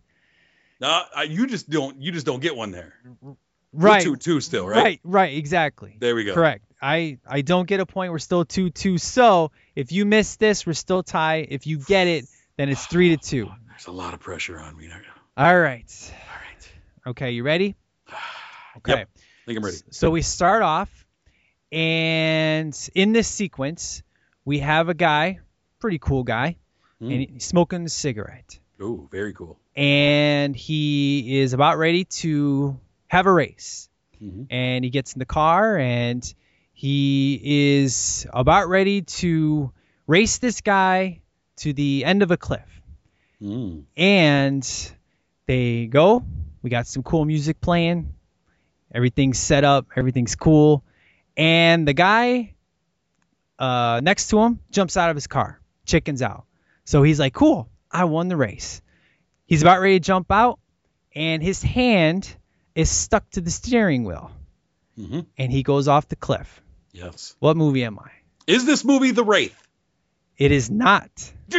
ah, It's the Heavenly Kid. ah, boo! That's the beginning of the movie, man. His uh, his handcuff gets stuck to the steering I wheel. shot too quick. He goes Ah. off. He's like, "Oh shit!" And then yeah, And then Jason Gedrick and him at the end do the same thing. So Man, I can't believe I couldn't take advantage of that. Man. Pull ahead. I so thought you were getting that, dude. The only thing I didn't tell you is that they were fighting, they were racing because the guy made a pass at his girl. Because it's 1950s, and we just talked the movie in the 1950s. This is true. So I was like, yeah, you're so gonna get this. That's two movies with Jason Gedrick. I got you with. You're just going at it. The Gedrick movies, man. Oh man, so two and two, baby. I missed and you missed.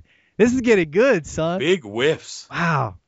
That was good. All right, sir. Good job, man. I can't wait for next week, man, to see if uh, we stump again. Good times. I'm gonna study up my Jason Gedrick over the week. I'll tell you that. All right, sir. Are you ready to roll into the music spotlight? Of course. All right, let's do it.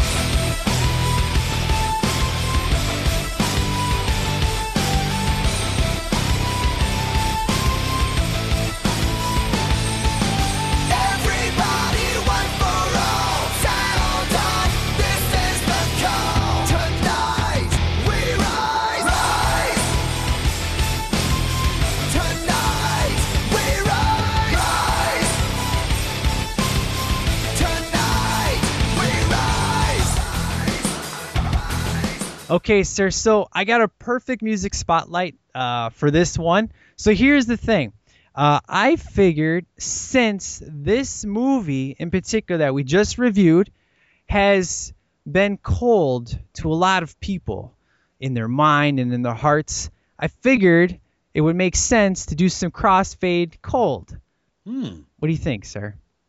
It's interesting. You know what song that is, right? I'm trying to hear it in my head and I That's can't. That's when it goes, uh, I never meant to be so cold, you know. Looking I can't wait to hear it. looking back at me. Oh. Sing it. Okay, hold on. All right, here we go. I never meant to be so cold. I never meant to be so cold. When I really meant to say is I'm sorry about the way I never made. I need a little bit more than that. Come on, man, I can't sing. That's why I Come do on. underground hour, man, so people can hear it. You'll hear it, sir. I got it. It makes sense, man. It it makes you feel cold watching this movie because of what it does to the franchise. So there you go. So I, I, like it. I don't Puts it on ice. Yeah. So and then after that, I'm gonna play the rap remix with the girl. It's awesome. So. So, sir, that is it, man. Now, here's the thing, sir. I want to talk to you about before uh, we do our next movie review, because uh, True Lies won the vote for the next movie, and then after that, we're gonna do some quick change. So those are the next two movies coming up, which I'm super excited for. So, sir, after that, I really want to do some Revenge of the Nerds one and two, but you said they're terrible movies. I sure hope you're just playing with me, sir. What was You were I like, said I hate those movies. Yeah. I never want to watch them again. yeah. And then I left it at that, which is a jerk move. Yeah, When you're texting with somebody. You really, you really pissed me off, dude. I, I really was furious with you. I. I did just leave it like that till the next day. Yeah. and then I mentioned uh, I was watching The Legend of Billie Jean. Oh, that movie sucks too. That movie sucks too. yeah. so I, I want to do some uh, Revenge of the Nerds one and two after we get done with Quick Change, man. Perfect one two punch because that song was in uh, the Underground Hour, the last episode. So uh, you you like some Revenge of the Nerds one and two, right, sir? I think I've seen them. Yeah, come on. Are we doing them in two separate episodes? Yeah, Or... yeah, two separate episodes, Revenge of the Nerds one and then number two because they're they're great movies and and number three and four, five and six don't exist. So we're just doing one and two. So what do you think, son? I'm in, pops. You're it. Don't Oh. call me Junior. All right, good times. So I forgot there is another movie I was gonna ask you about if you want to do, but uh, let me see, what was that? The one that you texted me. Yeah, what was The one that? that I said Oh. sucked as well. Big with Tom Yeah. Hanks. Yeah, you hate Big. Oh god, that's terrible. Oh man. So Revenge of the Nerds one and two and Big is what we're doing after Quick Change. There you go. I guess. Yeah. If you seriously don't like Big, man, I'm gonna have to shoot you, man. What's what's the problem? I have to like big. You don't like Big? Tom Hanks? I guess we'll have to find out, huh? We'll Oh. find out in a couple of months. I'm gonna have to find out offline, man, if you really uh, like this movie or not. Uh-huh. Well, I guess you'll have to tune in a few weeks to find out. So, Tune in in six weeks and you'll find out. so in the meantime, uh, we hope you have enjoyed this episode. Next week will be True Lies, so make sure you write in for that. You can do that at stlpodcast at gmail.com. Uh, it's going to be super fun. The return of Schwarzenegger, James Cameron, some beautiful Jamie Lee Curtis, and the beautiful Tia Carrere. It's going to be and the beautiful. Uh, oh, I blew it. and the. You, you don't want to say Eliza Dushku because she's a she's a little kid in this movie, so that's kind of No. it's kind of wrong. I just I just choked on his name. And the beautiful Tom Arnold. Oh yeah. Oh man, he has some of the best lines. It's great. And then uh, oh yeah, Dumb and Dumber. That's right. Dumb and Dumber is after Quick Change. So we have True Lies, Quick Change, and Dumb and Dumber, and then we can do. Full summer of just Oh man. banging out great movies. At, at some point we gotta do summer school too, because we promised that like last year. Did we? Yeah. Uh, but uh, You yeah, made a lot of promises to a lot of listeners about movies. it's true. Yeah. Hey, uh, we're we're getting there, man. It just Get around to it. We'll get to Better Off Dead at some time before this thing is done. It's true. And uh, I'm really excited for the next Underground Hour because I got two back to back. I got the top 10 Avril Lavigne and the top 10 Hoobastank episodes coming out, man. That's going to be super fun. And I know you, you're not a big Avril fan, but I promise you, sir, you're going to like this episode because I picked some gems a lot of people haven't heard that uh, is a different style for her. So I think you're really going to dig it, sir. All right. And uh, then, uh, for those of you who listen to Make Some Noise, uh, you heard the Skillet episode. Well, the next episode that comes the same day as Avril and Hoobastank is the top 10 Flyleaf episode. So go check that episode out. I've officially converted everything over from CCP over to MSN. And uh, so if you want to check that out, you can go to stlpodcast.com and all the links are there for every show on Stitcher and Twitter. Uh, all CCP stuff got switched over to STL MSN. So if you follow the S- the old CCP stuff, that all got switched over there. Uh, if you don't, you can go there to get the links to everything. And then, of course, you can find Mr. Jameson over at Movie Mojo Monthly Yeah. and Real Films Podcast. Uh, Yes. And uh, hopefully, we got some new episodes coming from you, sir. Is that true? We uh we we just dropped one Real Films and we have another Real Films podcast coming out uh, in the next couple of days, I guess. And uh Ooh. yeah. Awesome. Al- always new content coming out. Can't stop talking into this microphone. It's true, sir. And uh, yeah, I think that's a wrap, man. Uh, I th- I had a lot of fun doing the series, man. It was good times, man. Good, man. Good. Um, it was fun rewatching it for for a purpose because like I said, I've seen these movies, especially the first three. Uh, I don't know how many times, hundred times. It's fun watching them with a with a with a purpose and new set of instead of just kind of seeing them. I like watching them, so it was that was fun. It's cool, man. I, I'm excited to see um, what the next movie will be in in this series because, like we said, it's going to be like a two year series on the road to 200. Uh, but I uh, we have some movies picked out, but uh, do we know what movie we want to do next for you know classic movies I haven't seen? Well, what do we have on the list? What do we have? Yeah. Well, we have, no- a, we have some Better Off Dead, right? uh, Better Off Dead, which is a big fan favorite. Uh, Stephen King's It, I haven't seen. Uh, I mean, I I'm all cool for Better Off Dead because I heard the song, the sound. You know, I got requested Underground Hour for that song, and it was awesome. Uh, which should be cool. I feel like I should be writing these down as we go along through all these that just kind of naturally come up that you haven't seen this movie. Yeah, like Schindler's List is would be awesome, but I don't want to be depressed on that Let's episode. not do that, but we should put Big Lebowski on the list. Yeah, because I got stumped on that one. No, Uh, so yeah, definitely that one. I think maybe Better Off Dead. Uh, I, I concur. Yeah, maybe we, yeah, we'll do that as the next classic movies Masunis hasn't seen. Mhm. I'm excited to check that one out. So, do you have uh, anything, sir, for the nation or all your uh, Movie Mojo Monthly fans that listen to us? Hey, I hope you enjoyed me tweet bombing the other night during the Oscars. I sent out like 120 Oh my God. tweets that night. Dude, you were ridiculous, man. You were blowing up my feed, you and Jason, man. It was crazy. I, I yeah, I, I went through three large Monster Energy drinks and was just going. It was a good time. It was fun. So, uh, and we picked up a lot of nice follows from people, and uh, eh, that was a good time. so, yeah. So, but go over check out check out uh, the, uh, Movie Mojo and check out Real Films. Um, we got some good stuff going on. So, Excellent. yeah, yeah. Well, as always, sir, thank you so much for joining me. I look forward to our next episode next week. All goes well. And then this weekend, be on the lookout for the two Underground Hour episodes. Uh, actually, three music shows because I'll have the Flyleaf one on the other side. So it's going to be a jam packed weekend. After you hear some Indiana Jones, man, you get to jam some tunes. And then we're back with some True Lies, talking some Arnold. We're always in your ear holes. Oh man, should we get Arnold on for that episode, sir? We might. I, I don't know. He might he might quote some Kindergarten Cop again. I don't know. he doesn't know where he is. Wrong movie. All right, man. Well, you guys, uh, you guys take care, I guess, and uh, thanks for joining us. like Jason said, it is so hard to close out a podcast. People don't realize how hard it is when you're just Oh. like, what the hell do I want to say? You want to hear just real quick before you cut. You want to hear a bad closing? Listen to the upcoming Real Films podcast where I choked and threw it to my co-host to close, unbeknownst to him. That was a that was a nice fumble job. Dude, I did that to you like two weeks ago. You're like, Yeah. yeah, I got nothing, man. I was like, "Take it home, buddy." He's like, "Ah." Oh yeah. Oh man, I can't wait for that. So Yeah. awesome. All right, man. Well, thank you as always, and all my listeners, thank you. All the love and support means the whole world to me, and uh, you guys are amazing. So hope you guys enjoyed this episode. Catch you on the next one, and in the meantime, you guys take care. Masunas out.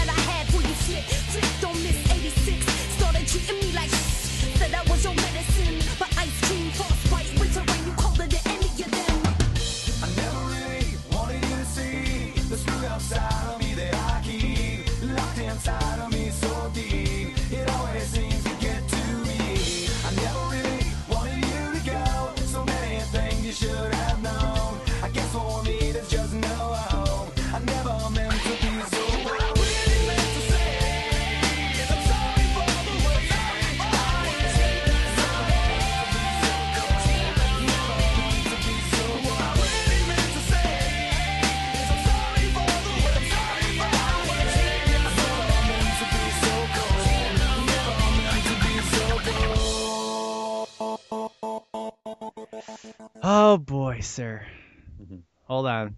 Let me pull up my notes here, son. Let me pull up my notes. Woo-hoo. Meanwhile, I'm scrolling at movies trying to find one I can do a scene for. Oh. I hmm. didn't have time to put this up, so give me a second here. Mm-hmm. Gotta find a movie you haven't seen. Guaranteed stump. Yeah, I got one for you, I think. Make sure I seen it this time. All right. So, are you ready? You ready, sir? Well, anytime you are. From that would be oh my gosh. Deal with it, folks. I'm getting there. I have a lot of email addresses now. so many people contacting me. Oh my gosh, where did this go? Uh-huh. I don't know if I'm gonna edit this out or not because I'm lazy. Oh yeah, yeah. Don't don't do any work.